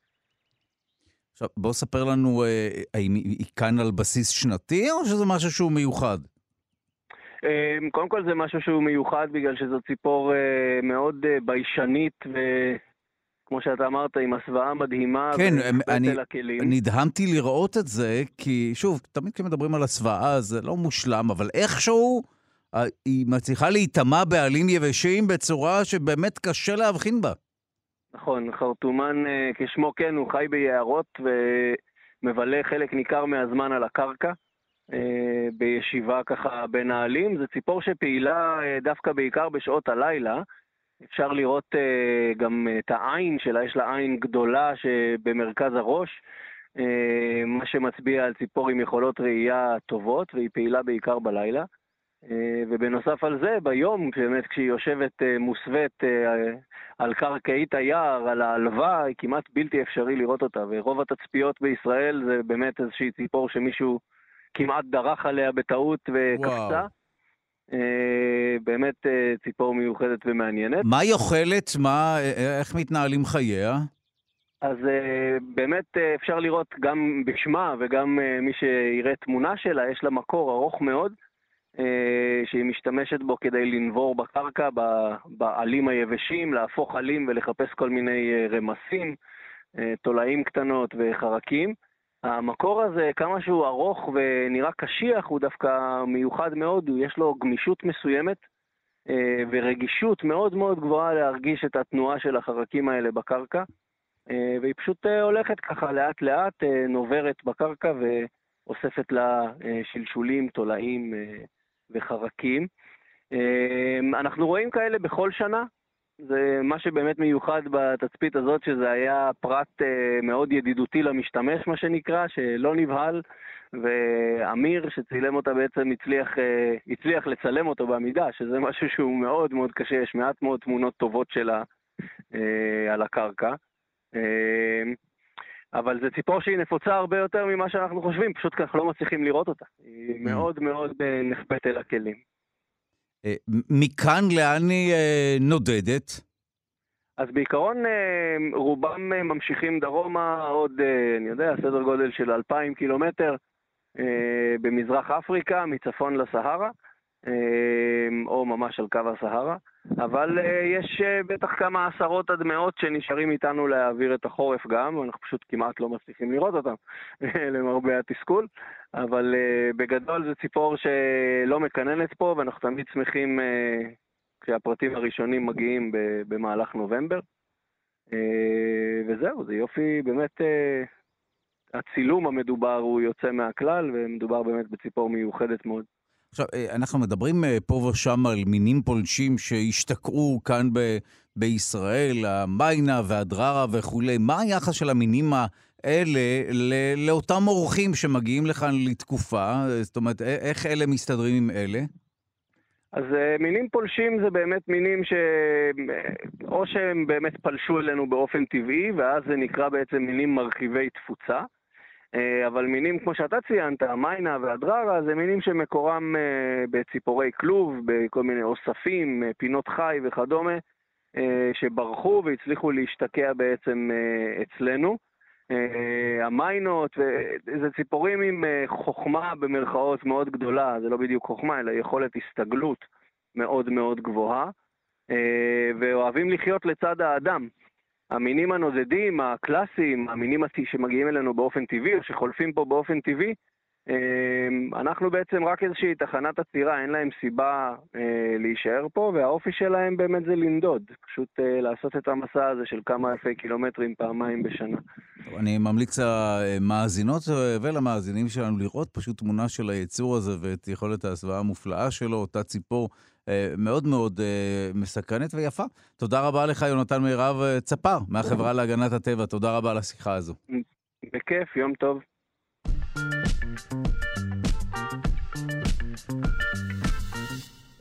קרון או קוליטיס, לא משנה מתי נוטלים את התרופה. אם אובחנתם עם קרון או עם קוליטיס, נטילת תרופה ביולוגית בשלב מוקדם אינה בהכרח יעילה יותר בהשוואה למתן תרופה בשלב מאוחר יותר. כך עולה ממחקר בינלאומי ראשון מסוגו שהוביל למרכז הרפואי שיבא, המחקר פורסם בכתב העת גסטרו-אנטרולוגיה, או אנטרולוגי. אנחנו שמחים לומר שלום ליוזם ולמוביל המחקר, מוביל המחקר, פרופסור שומרון בן חורין, מנהל מכון הגסטרו במרכז הרפואי שיבא תל השומר, שלום. בוקר טוב, דודו. רגע לפני שנדבר על התרופה הביולוגית והתזמון של נטילתה, אה, בוא ספר לנו על המחלות האלה. מה, מה, מה בבסיסם? זו מחלה שבה הגוף תוקף את עצמו? זו מחלה אוטואימונית? מה זה קרון או קוליטיס? זו שאלה לכאורה פשוטה, אבל נצטרך, נצטרך יותר משלושה שיודעים או לא יודעים בשביל לענות עליה, כי אנחנו מבינים שזה אה, הפעלה מוגזמת של מערכת החיסון נגד איזה שהם מרכיבים בתוך המעי, אבל אנחנו לא באמת מבינים מה הסיבה לכך, יותר ויותר מבינים שזה כנראה משהו חיצוני, והמילה חיצוני יכולה להיות גם הרכב המזון שאנחנו אוכלים, מזהמים מסוימים, אה, או אפילו החיידקים עצמם שנמצאים במערכת העיכול ומשתנים בעולם המודרני, ההרכב שלהם משתנה בעולם המודרני לעומת העולם היותר אה, מסורתי או המתפתח. טוב, נתת פה... משהו אה, שם מגרה את מערכת החיסון לתקוף את דופן זהו, אז זה מחלה חיסונית לכאורה. מחלה של מערכת החיסון שתוקפת את המעי, כפי שאמרת, יכול להיות שזה קשור למזון שאנחנו נוטלים, או לחיידקים שחיים שם גם כך וכו', אבל משום מה מערכת החיסון תוקפת את המעי, ואז מה קורה למעי? בעצם אז נוצר מצב של דלקת מתמדת, mm. אה, והדלקת הזו אה, גורמת ברמת הסימפטומים המטופלים או החולים אה, סובלים משלשולים, סובלים מכאבי בטן, סובלים מירידת משקל, סובלים מחום לפעמים, תלוי במחלות השונות קרון וקוליטיס אחת מהשנייה, וחלקם יש גם סיבוכים שיכולים להביא לחסימות מעיים, אה, עד כדי צורך בניתוח מעי, ניתוח פליטת מעי. אנחנו אה, שומעים על המחלות האלה יותר ויותר, זה לא במקרה, נכון? משהו מעורר את, ה... את תפוצת המחלה הזו. כן, אז זה בדיוק מה שהתייחסתי כן. בתשובה לשאלה הראשונה, שאנחנו מבינים שזה הפעלה מוגזמת של מערכת החיסון, אבל מה הטריגר, אנחנו מבינים שזה משהו שהוא יותר ויותר בעולם המודרני. מעניין. מה בדיוק אנחנו לא יודעים, אבל אה, יש למשל מחקרים שמראים שאנשים בהודו, שהשכיחות של המחלות מאוד נמוכה, כשמהגרים לאנג... לאנגליה, הדור השני שלהם חולה במחלה בדיוק כמו האנגלים אה, ג'ון ווק שגר לידו. וכשמהגרים למלזיה, שזה מקום גם כן עם שכיחות רבה של הודים, עם קהילה גדולה, הם לא חולים יותר במחלה. זאת אומרת, משהו בסביבה המערבית המתועסת אה, מגרה את מערכת החיסון באנשים שיש להם אה, נטייה אה, לכך. וואו, טוב, שווה להקשיב לנקודה הזו, כי זה, אולי אנחנו נצליח להכריע את גורלנו בכל מה שקשור למחלה הזו, בכל מה שקשור לתזונה. שוב, אם, אם זה המרכיב המשמעותי. אבל בוא נדבר על התרופה הביולוגית, מה היא עושה? אה, התרופות הביולוגיות כבר קיימות, אה, הראשונה בהן 20 שנה, ומאז אה, נכנסות יותר ויותר תרופות ביולוגיות שהביאו מהפכה. זה בעצם תרופות שהן ברובן נוגדנים. והמילה נוגדן אומרת שזה בעצם חלבון, בניגוד לתרופות כמו אספרין או תרופות כימיקליות למיניהן שאנחנו רגילים אליהן. פה מדובר על נוגדן ביולוגי שמיוצר בהנדסה ביולוגית, ומכוון למטרה מאוד מאוד ספציפית, כמו שנוגדן יודע לעשות. היום כולם, כולם כבר מומחים היום בנוגדנים, אז אפילו לא צריך להסביר. וכל נוגדן כזה, כל תרופה נוגדנית, תרופה ביולוגית, מכוונת למטרה אחרת שזוהתה כחלק מהשרשרת הדלקתית במעי. אז התרופות האלה היום הם באמת, ה, נקרא לזה, החוד החנית שלנו בטיפול במחלות קרון וקוליטיס. נשמע שבתקופה הזו, לצד כמובן מחלות כמו סרטן וכולי, המחלות הדלקתיות הן אה, מעסיקות את האנושות ביתר שאת. נכון? מערכת החיסון הפכה להיות מוקד העניין. מערכת החיסון היא היום הבונטון שלנו ברפואה. כן. אה, אם אפשר להגיד ככה במרכאות כפולות, אה, כי אנחנו מבינים יותר ויותר את החשיבות שלה, הן במניעה של סרטן, דברים שהיו דמיוניים בעבר, הן בטיפול בו. וגם בזה כשהיא משתוללת ומתחילה לתקוף את המעי או את האיברים אחרים בגוף במחלות אה, אוטואימוניות או, או אימיון דריבן או מונעות על ידי מערכת החיסון, מחלות אחרות, אנחנו מבינים את החשיבות שלה. אז אה, כמו כל דבר בחיים, אה, צריך איזון עדין בכל דבר. עכשיו, בואו נדבר באמת על התזמון. אה, המחקר שערכתם בסופו של דבר הוביל למסקנה שזה לא באמת משנה באיזה שלב של המחלה נוטלים את התרופה הביולוגית. מה, איך, איך הגעתם לזה ומה המשמעות של הממצא הזה? אה, איך הגעתם לזה זה בעצמו אה, סיפור שיש לו כמה רבדים. זה התחיל כסיפור מעניין כשהייתי בשנה, בשנה של מחקר כפרופסור אורח אה, בסין, בהזמנת אה, נשיא איגוד הגסטרו הסיני. אה, לקחתי את המשפחה והייתי שם, ואז חיפשתי כל מיני דברים לעשות מעבר למחקר בסין, ונתקלתי באיזשהו פרסום של האיגוד הפדרציה האירופית, אספקה, של חברות התרופות, משהו נסתר כזה שרוב האנשים, שוב, לא שלושה שיודעים, אלא אף אחד לא יודע, שבעצם חברות התרופות מחויבות להתחיל לשתף מידע ממחקרים שלהם אה, ברמת המשתתף הבודד עם חוקרים. חייב להגיד שכל החוקרים שדיברתי איתם אמרו לי, מה, הם בחיים לא עושים את זה, למה שזה יקרה? והסתבר שיצא איזשהו חוק אירופי שהתחיל לגרור את חברות התרופות אה, להיאלץ לעשות את זה. ואז אמרתי לתומי, יש איזושהי קונספציה שבה אה, מתן של התרופות הביולוגיות מוקדם ככל שאפשר הוא יותר יעיל מאשר לתת אותם יותר מאוחר, אבל זה נשען על כל מיני מחקרים מאוד חלקיים, רובם בלי המידע על המשתתפים עצמם, שזה יוצר הכללות מסוכנות או, או לא תמיד מבוססות. אז אמרתי לתומי, בסין אני אתחיל אה, לפנות לחברות ולבקש את הנתונים מכל המחקרים שנעשו על התרופות הביולוגיות על ידי אה, חברות כגון אה, Abbott, חברות, חברות כגון Johnson and Johnson, Takeda וכו' וכו'. וזה אני אקצר ויה דולורוזה של חמש שנים. עם חוזים דרקוניים אה, תוך כדי התמודדות בזמנו עם אינטרנט סיני חסום למחצה, שזה סיפור בפני עצמו אולי לתוכנית אחרת, אה, על, על החיים בסין שהיו מעניינים ומרתקים. אה, ובסופו של דבר קיבלנו כקבוצת מחקר את כל הנתונים על כמעט עשרת אלפים חולים שהשתתפו במחקרים של כל חברות התרופות, בצורה אנונימית כמובן, אנחנו לא יודעים מי החולה הספציפי, אז כל, כל הנתונים. ומהאנליזה של הסיפור הזה ביחד עם אה, המחלקה לאפידמיולוגיה, עם דוקטור אה, לנה נובוצ'ק מאוניברסיטת בן גוריון, אה, וחוקרים מכמה מדינות, מסין, מיפן, מארצות הברית, קנדה, צרפת. מה שזיהינו שבעצם לא היה יעילות יותר גבוהה לתת את התרופות האלה בשלב מוקדם במחלה, לעומת שלב מאוחר יותר, כפי שחשבו עד עכשיו, עד, עד המחקר הנוכחי. התרופות האלה באמת מצליחות לנטרל את מערכת החיסון? כי הרי יש היגיון בכך שאם התרופות האלה יינתנו בשלב מוקדם, לא ייגרם נזק למערכת העיכול או למעי.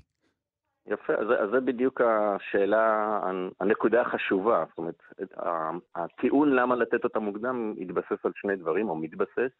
אחד, זה ברור שאם נרפא את המעי, ואם התרופה יעילה ומרפאת את המעי, לא יהיו את אותם סיבוכים שהזכרתי אותם, כי אם המעי בריא, הוא לא יפתח חצרויות, הוא לא יפתח חסימת מעי, אז הבן אדם לא יזדקק לניתוח, וזה ברור ואת זה המחקר לא עשה, כי גם לא היה נתונים על סיבוכים עתידיים. ולכן זה לא שהמחקר אומר להפסיק לתת אותם בצורה מוקדמת, הטיעון הזה של לחולה שיש לו סיכון גבוה לסיבוכים, ויש לנו כל מיני קריטריונים לכך, כן עדיין מוצדק בהחלט לתת טיפול, גם אם הוא יקר, גם אם יש לו תופעות לוואי פוטנציאליות, לתת אותו מוקדם. הטיעון השני בעד המתן המוקדם היה, יש הוכחה שהטיפול יותר יעיל, פשוט היעילות עצמה בדיכוי דלקת יותר טובה במחלה צעירה מאשר מחלה מבוגרת. ואת הטיעון הזה הוכחנו שהוא כנראה לא נכון. וואו, טוב, האמת שתמיד uh, מסקרן לטעות על קנקנן של המחלות האלה, ששוב, גם הופכות להיות נפוצות, והן גם חלק מסל uh, שלם של מחלות דלקתיות שקשורות כמובן למערכת החיסון וכולי. שווה להכיר את העניין הזה. תודה רבה לך, פרופ' שומרון בן חורין, מנהל מכון הגסטרו במרכז הרפואי אישי בתל השומר, ועורך המחקר. תודה רבה. תודה לכם, להתראות.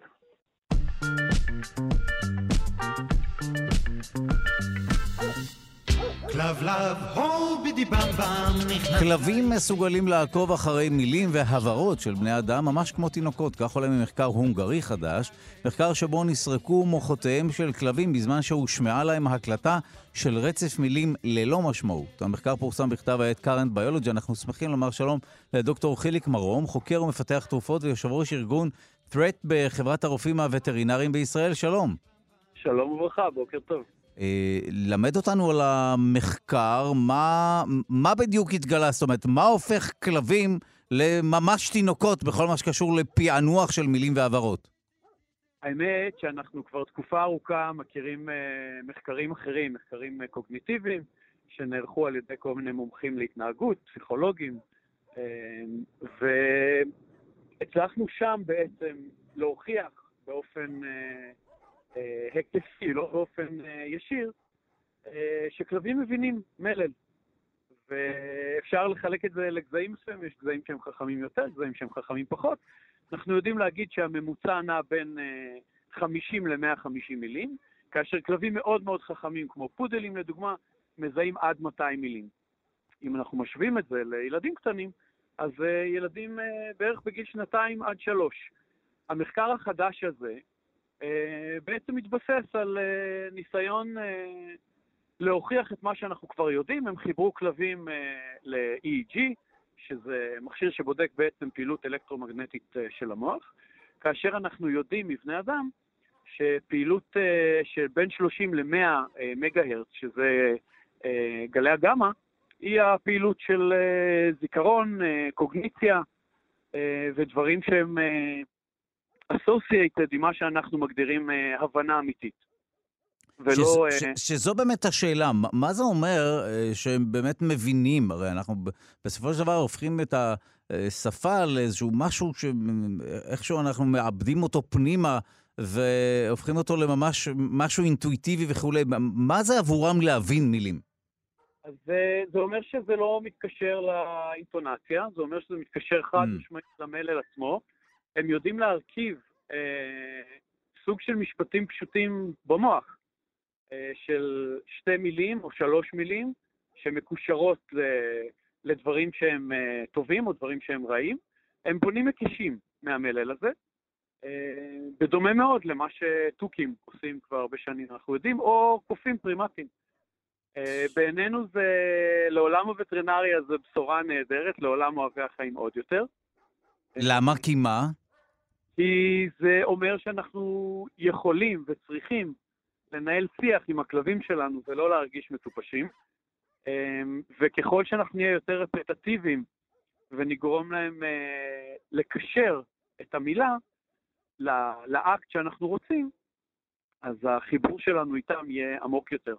זאת אומרת שכשמישהו שמגדל כלב או מישהי, והם מדברים עם הכלב, זה לא כמו אה, חנה בקרובים קרובים שמדברת עם הציצים, אלא יש פה באמת שיח, או לפחות אה, אה, דובר ומבין.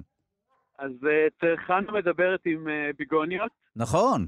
ואצלנו, נכון מאוד, ולא, אצלנו בהחלט יש, יש מישהו שמבין. אני, אני תמיד יכול להשוות את זה לאורחים שהגיעו אליי מחו"ל ונורא התלהבו שאני מדבר עם הכלבים של עברית. והם אה, צחקו, משפחה יהודית חמודה מקנדה, ואמרו לי, וואו, הכלבים שלך כל כך חכמים. אני בקושי הצלחתי בסנדיי סקול ללמוד עברית, והכלב כן. אז אה, כן, חד משמעית, הם אה, מבינים שפה, הם מבינים מלל. השלב הבא זה לנסות להוכיח שיש כלבים שהם ביולינגו, שהם יודעים לדבר שתי שפות. וואו, ומה עם אה, אה, באמת התשובה? זאת אומרת, מתי תהיה להם יכולת להשיב, ואז בכלל יתפתח דיאלוג? אה, אז יש עכשיו מספר חברות, אה, אחת מהן אה, מובילה ביפן, שמנסה לנתח מחשבות ורגשות של כלבים, חברות סטארט-אפ מאוד מעניינות, אה, שיהיה קולר, שיהיה בעצם סוג של סירי או אלקסה, וכאשר הכלב אה, שמח או מדוכא או רעב או צמא, אה, הדרך עוד ארוכה לשם, כן, כרגע זה בעיקר גימיק, אבל זה יוכל לתמלל. טוב, יש לי... המחשבות והרצונות והצרכים. שלל שאלות ממאזינים, כמו למשל, האם יש סוגי כלבים ספציפיים שהם בהכרח חכמים יותר מאחרים? זאת אומרת... התשובה היא כן. כן? אוקיי, מעניין. חד משמעית כן. כן, לגמרי. אנחנו יודעים להגיד ש... כלבים, אני אתן דוגמה אחת קטנה כי היא ידועה, פודל הוא כלב חכם בצורה חריגה. די.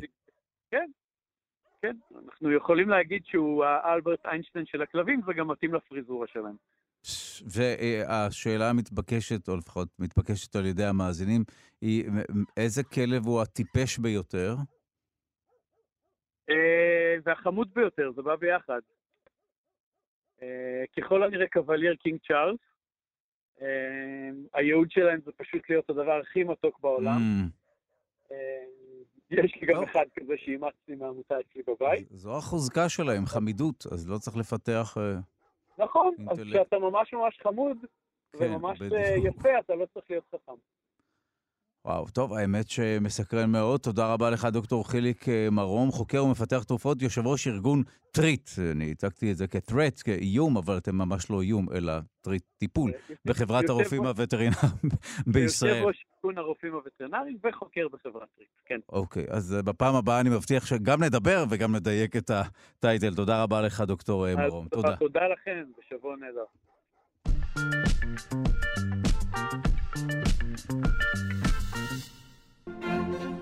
מי באמת היה ארכימדס? בשאלה הזו יעסוק מחר אה, כנס, או יעסקו לפחות חוקרים וחוקרות, בכנס שהכותרת שלו, העולמות המגוונים של ארכימדס, כנס שיערך במכון הטכנולוגי חולון HIT. אנחנו שמחים לומר שלום לפרופסור אדיר פרידור, יושב ראש הוועד המנהל של המכון הטכנולוגי חולון HIT, יזם הכנס, שלום. בוקר טוב לך ולמאזינים. מדוע דווקא ארכימדס, אה, מלבד הסצנה שאנחנו מכירים, שלפחות משויכת אליו, עם האמבטיה וכולי? עוד מעט נחזור לסצנה, אבל מדוע ארכימדס? אה, ארכימדס, אה, לדעת רבים, היה מגדולי המדענים שקמו לאנושות אי פעם, וככל שמעניין לדעת שממש בשנים האחרונות, נאמר 20-22 השנים האחרונות, התגלו דברים נוספים שלא היו ידועים לנו. די, אוקיי. ארכימדס. מעניין, סקרנת. וכתות... מה? מה למשל? מעניין? בדרך לא דרך, דרך חתחתים של ממש, חיבור גדול של ארכימדס שנשלח על ידיו במאה השלישית לפני הספירה לאוצר הספרייה הגדולה באלכסנדריה על מגילת פפירוס, אה, הועתק מאז, והספרייה של אלכסנדריה נשרפה, ועותק כנראה בכל זאת נשאר ונדד אה, לקונסטנטינופול, ושם במסע הצלב ב-1204 אה, כבשו את קונסטנטינופול ושרפו את הספרייה של שם. בקיצור, אחרי דרך חתחתים, שאני לא יכול לפרט את כולה כאן, לפתע פתאום, לפני 21 שנים, התגלה ספר תפילות עתיק שנכתב על גבי קלפים ישנים שמחקו מהם את הטקסט הקודם. בטקסט הקודם לא היה אלא ספר שלם של ארכימדס, שידעו אמנם על קיומו, אבל מעולם לא הגיע לידינו, והנה סוף סוף, אחרי עבודת פענוח, הצליחו לברר מה כתוב שם, ומגלים שם אה, נפלאות ונצורות. ולכן, אה, לאור הדברים האלה, לא מעטים הם אלה שחושבים שאולי ארכימדס הוא גדול המדענים שקם לנו אי פעם. וואו. אה, אה, היו תקופות שלא חשבו שהוא היה כזה, או שהוא נשכח ואז אה, איכשהו בסופו של דבר כן הבינו שכך זה? לא, לא היו תקופ... אה, מעולם לא הייתה תקופה שנשכח ארכימדס, וזה מפני שאם אני רק אגיד מאוד בקצרה, ארכימדס היה הראשון שידע לחשב את נפח הכדור ואת שטח פני הכדור, הוא היה הראשון שהבין מה זה מרכז כובד, הוא השתמש בידע שלו, הוא, הוא ידע על ציפה של גופים, מתי גופים צפים על פני מים או על פני נוזלים אחרים, הוא אה, ניסח לראשונה את חוק המנוף, שעליו מבוסס, מבוסס חלק גדול מהמכניקה. הוא שכלל, אה, אה, אולי לא המציא, אבל שכלל מאוד את מה שנקרא בורג ארכימדס, שהוא סוג של משאבה שהשתמשו בה הרבה בימי קדם ו, והרבה מאוד בעצם במתקנים של ימינו. כלומר, זכרו לא נשכח, mm. אבל כאשר פתאום מתברר לנו שרעיונות של ארכימדס במאה השלישית לפני הספירה בעצם כללו בתוכם לא פחות ולא יותר מאשר החשבון הדיפרנציאלי והאינטגרלי, שהומצא על ידי ניוטון 1,800 אה, שנה יותר מאוחר. אה, וניוטון אה, היה במחלוקת גדולה עם לייבניץ הגרמני, שכל אחד מהם טען שהוא זה שהמציא את החשבון הדיפרנציאלי והאינטגרלי הראשון. אז לא זה ולא זה?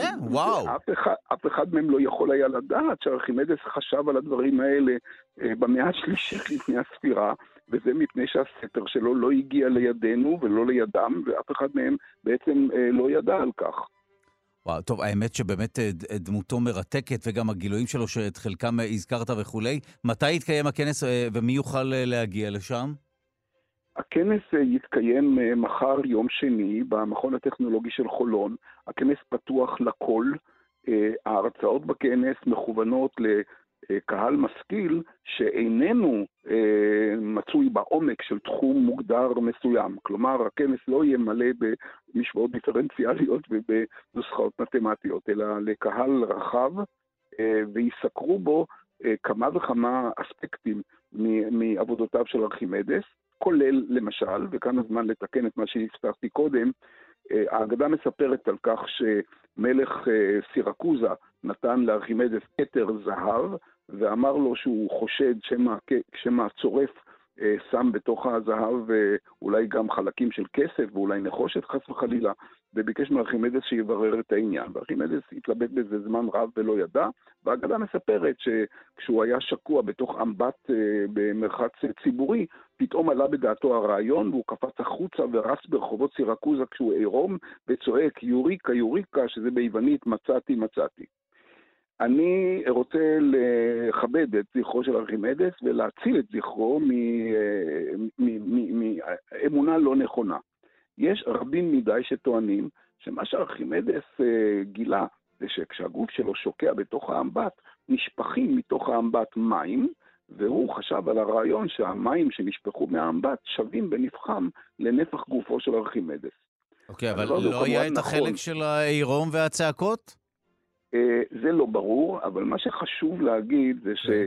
שהרעיון שכשמישהו שוקע בתוך מים והמים נשפכים, נפח המים שנשפכו שווה לנפח של הגוף ששקע בפנים, הוא רעיון טריוויאלי מדי עבור ארכימדס. ארכימדס מצא משהו הרבה הרבה יותר אה, מתקדם.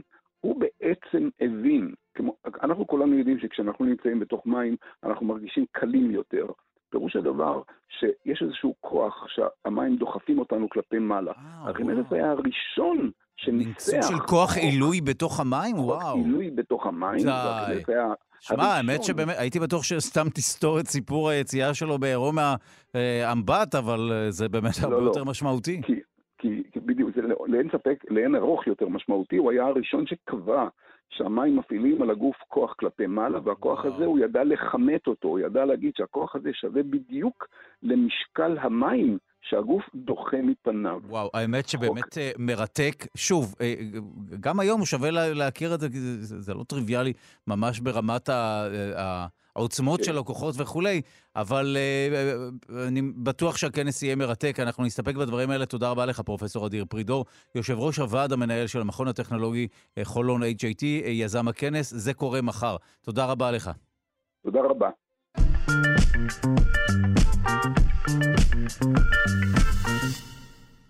וכעת הפינה מספרת הסיפורים, פינה שבה נביא לכם בכל שבוע סיפור עמים מעניין ממאגר הסיפורים של שרון אביב, מספרת הסיפורים, מנהלת מרכז גולם, המרכז הרב-תחומים למספרי סיפורים.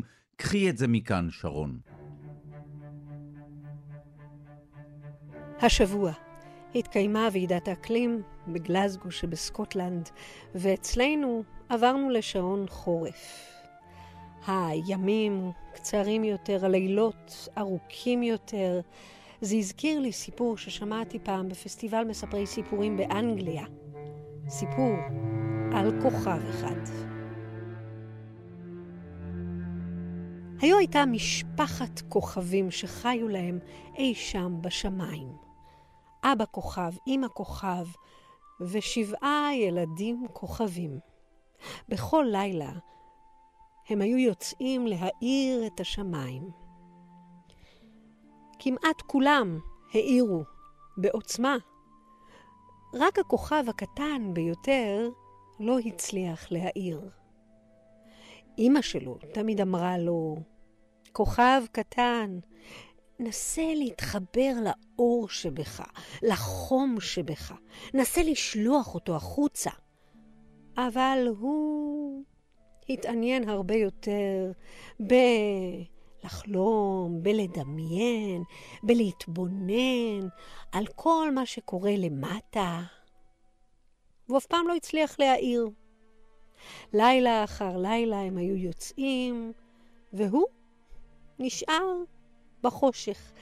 לא הצליח לשלוח את האור שלו. יום אחד, כשכל הכוכבים נחו, הכוכב הקטן התבונן למטה וראה שם את כדור הארץ. הוא היה כל כך יפה, כחול, ירוק, מלא צבעים. הוא התבונן עליו והתבונן עליו.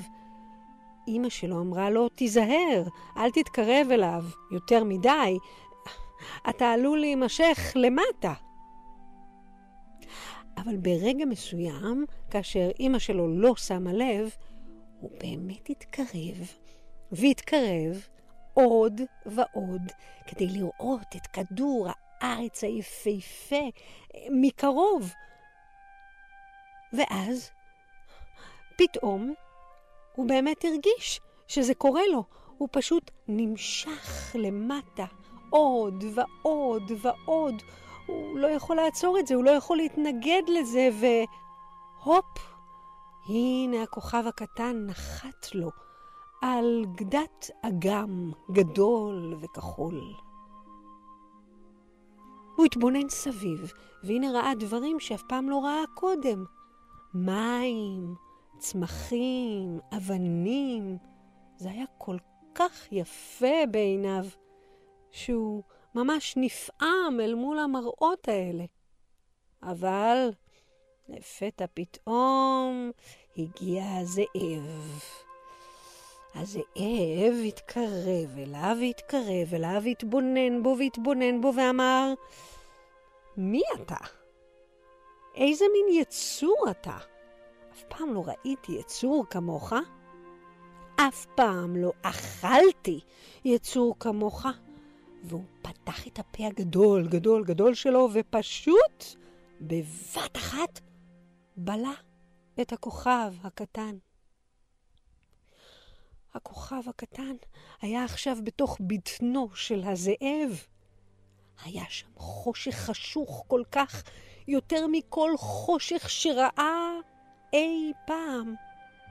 הוא הרגיש כל כך לבד, הוא היה כל כך עצוב. הוא פחד שהוא כבר לעולם יותר לא יראה את המשפחה שלו. הוא התחיל להצטער שהוא בכלל התבונן בכוכב הזה ונמשך אליו, ו... מה עשיתי? איך עשיתי את זה לעצמי? הוא חשב לעצמו. אבל אז, דווקא בתוך כל הבדידות והעצבות, הוא נזכר לפתע במה שאימא שלו תמיד הייתה אומרת. תיזכר באור שבך, שלח אותו החוצה. הוא התרכז, ממש ממש התרכז, עד שהוא הרגיש שהוא נזכר. ולפתע, בפעם הראשונה בחייו, הוא התחיל להאיר עוד ועוד אור וחום, חום ואור. והחום שלו היה עכשיו כל כך עוצמתי שהזאב פשוט לא היה מסוגל לסבול את הדבר החם הזה בתוך הבטן שלו, ובבת אחת פלט את הכוכב הקטן החוצה. והלך משם. הכוכב הקטן היה עכשיו על גדת האגם לבדו, הוא לא האמין שזה קרה לו. החושך כבר ירד. הוא הרים את עיניו למעלה וראה את משפחת הכוכבים מנופפת לו לשלום. הוא נופף להם חזרה. הוא ידע שלא יוכל לחזור אליהם. אבל אז, לפתע פתאום מתרחש קסם. הוא הרגיש שהוא משתנה, שהוא הופך ליצור ששייך לכוכב הזה, לכדור הארץ. הוא הפך לגחלילית, ומאז, בכל לילה, היה מאיר לכולם את הדרך. בימינו כבר רואים הרבה פחות גחליליות. אבל אם תראו אחת, תזכרו, כל גחלילית קטנה הייתה פעם כוכב שנזכר איך להאיר. וגם, ספרו סיפור טוב השבוע. אתם יודעים, סיפורים טובים נשארים לתמיד.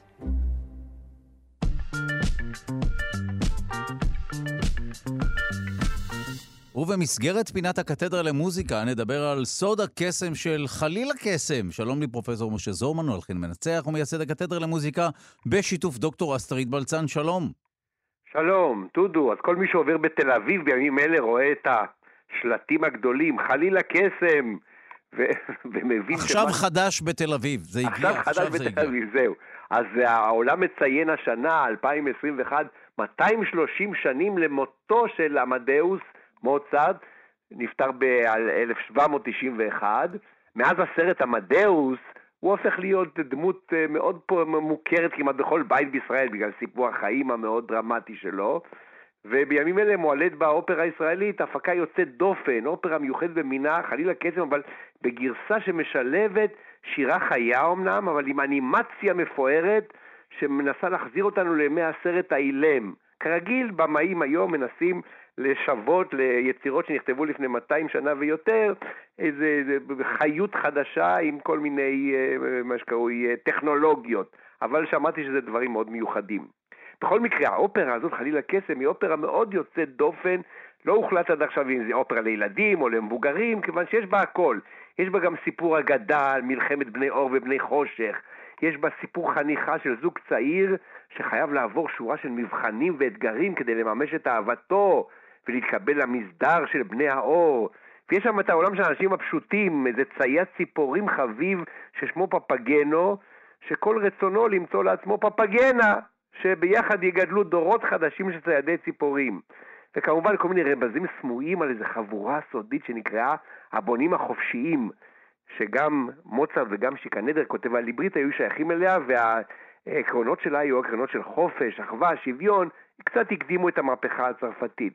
בקיצור, כל זה ביחד נכנס לתוך אופרה, שעושה אותה מאוד יוצאת דופן, וכדי להיכנס לסוד הקסם, נשמע כמה צלילים דווקא מהפתיחה שלה. פתיחה תזמורתית כרגיל, המסך נפתח, ולפני שמתחילים לשיר ולספר לנו, יש איזושהי מוזיקה תזמורתית, אבל כרגיל אצל מוצרט, גם מאוד מתוחכמת, פוגה בארבע קולות. זאת אומרת, מרקם רב קולי שבו כל קול מחקה את קודמו ויוצר איזה מין רב קוליות מופלאה, אבל אצל מוצרט זה תמיד קליל וזורם, אז ככה נשמעת הפתיחה של חליל הקסם של מוצרט.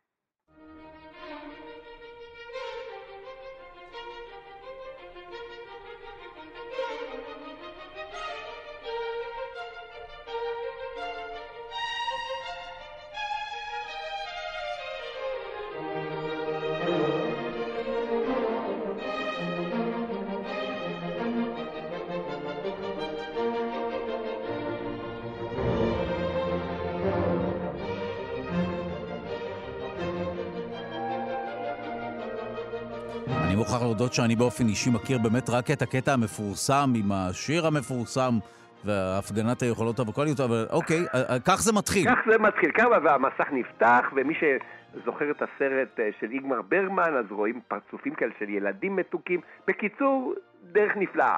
אבל האופרה הזאת היא לא רק האופרה, כפי שסיפרתי, על איזה בני חניכה ובני אור ובני חושך, זה גם על הכוח של מוזיקה לחולל פלאים. ושאותו זוג חוצה את המבחן של המים והאש, הוא מובל על ידי הצילים המופלאים של מי אם לא חליל הקסם. ואז החליל משמיע את המנגינה המופלאה, ואחר כך הנסיך תמינו שיוצא לדרך לכבוש את העולם, שר כמה נפלאים ציליך חליל הקסם. בואו נשמע טיפה מנגינה של חליל הקסם שיוצר את הפלא של האופרה.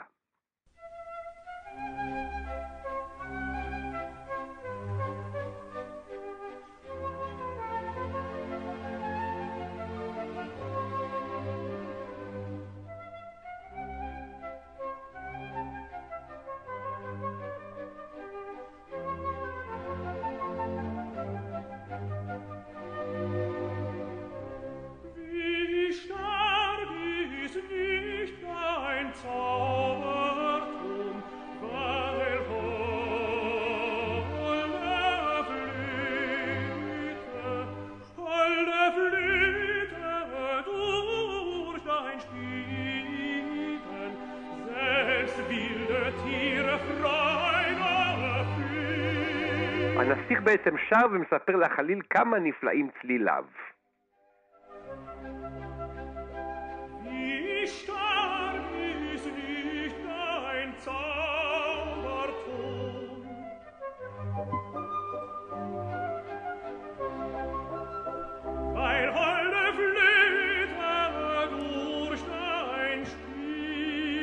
רק אה, נאלץ אה, לומר שאנחנו ארבע דקות לפני סיום, כי לא השארנו מספיק זמן לפינה. אנחנו מבטיחים להשלים אם אה, לא נשמיע. אני רץ, אני רץ. אין שום בעיה. אז עוד פעם, אמרנו, זה לילדים, למבוגרים, אז יש גם, בנוסף לחלילה קסם, יש גם פעמוניית קסם. Mm. הגיבור שלנו נקלע לממלכת הרוע, ואז הוא מקיש בפעמונייה, ומיד כל הרעים הופכים לטובים. שני, שני צילים מהפעמונייה הפלאית. בבקשה.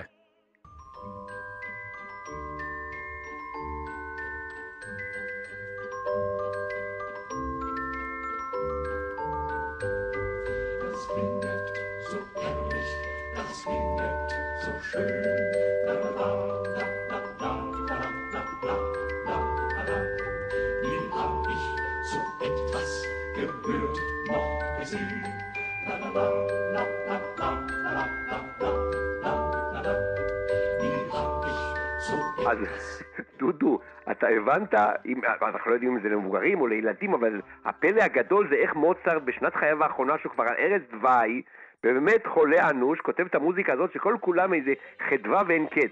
אבל נסיים את הפינה הקצרה שלנו, אולי נשים באמת בשבוע הבא, בדרמה הגדולה. יש גם דרמה גדולה, והדרמה הגדולה מסופקת על ידי מלכת הלילה, שמנסה לשכנע את הבת שלה להרוג את האבא, בעלה לשעבר, כדי שהיא תוכל להשתלט על ממלכתו. ואז מוצרט מגייס את מה שקרוי סופרן קולרטורה, הקול הכי אנשי, הכי גבוה, ואז נוצרת אחת האריות הכי מפורסמות בתולדות האופרה. וואו. אריית הרוע. אז אני כבר אפרד ממך כדי לא אה, לחבל ביצירה. פרופסור משה זורמן, תודה. מלחין, מנצח, מייסד הקתדרה למוזיקה בשיתוף דוקטור אסטרית בלצן. בואו נשמע. להתראות.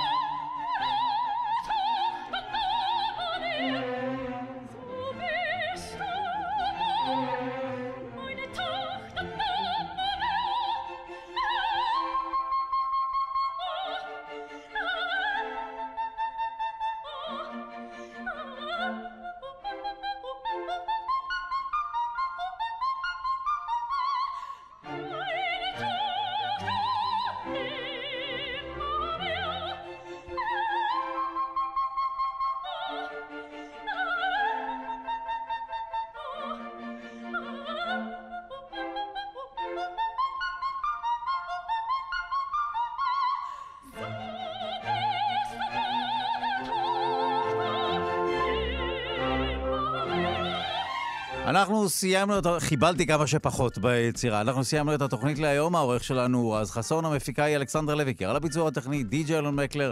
תודה רבה ליגאל שפירא שמלווה אותנו. אתם ואתן מוזמנים ומוזמנות להצטרף לקהילה הרשמית של שלושה שיודעים בפייסבוק. כאן שלושה שיודעים. נזכיר שאפשר להאזין לשלושה שיודעים גם כהסכת. בכל זמן ובכל מקום באמצעות היישומון של כאן, גם באמצעות ספוטיפיי, אפל וגוגל. שיהיה לכם יום נעים ושקט. שמרו על עצמכם, הקפידו על עטיית מסכות, גשו להתחסן אם לא עשיתם כן עד כה. מחר תוכנית חדשה להתראות.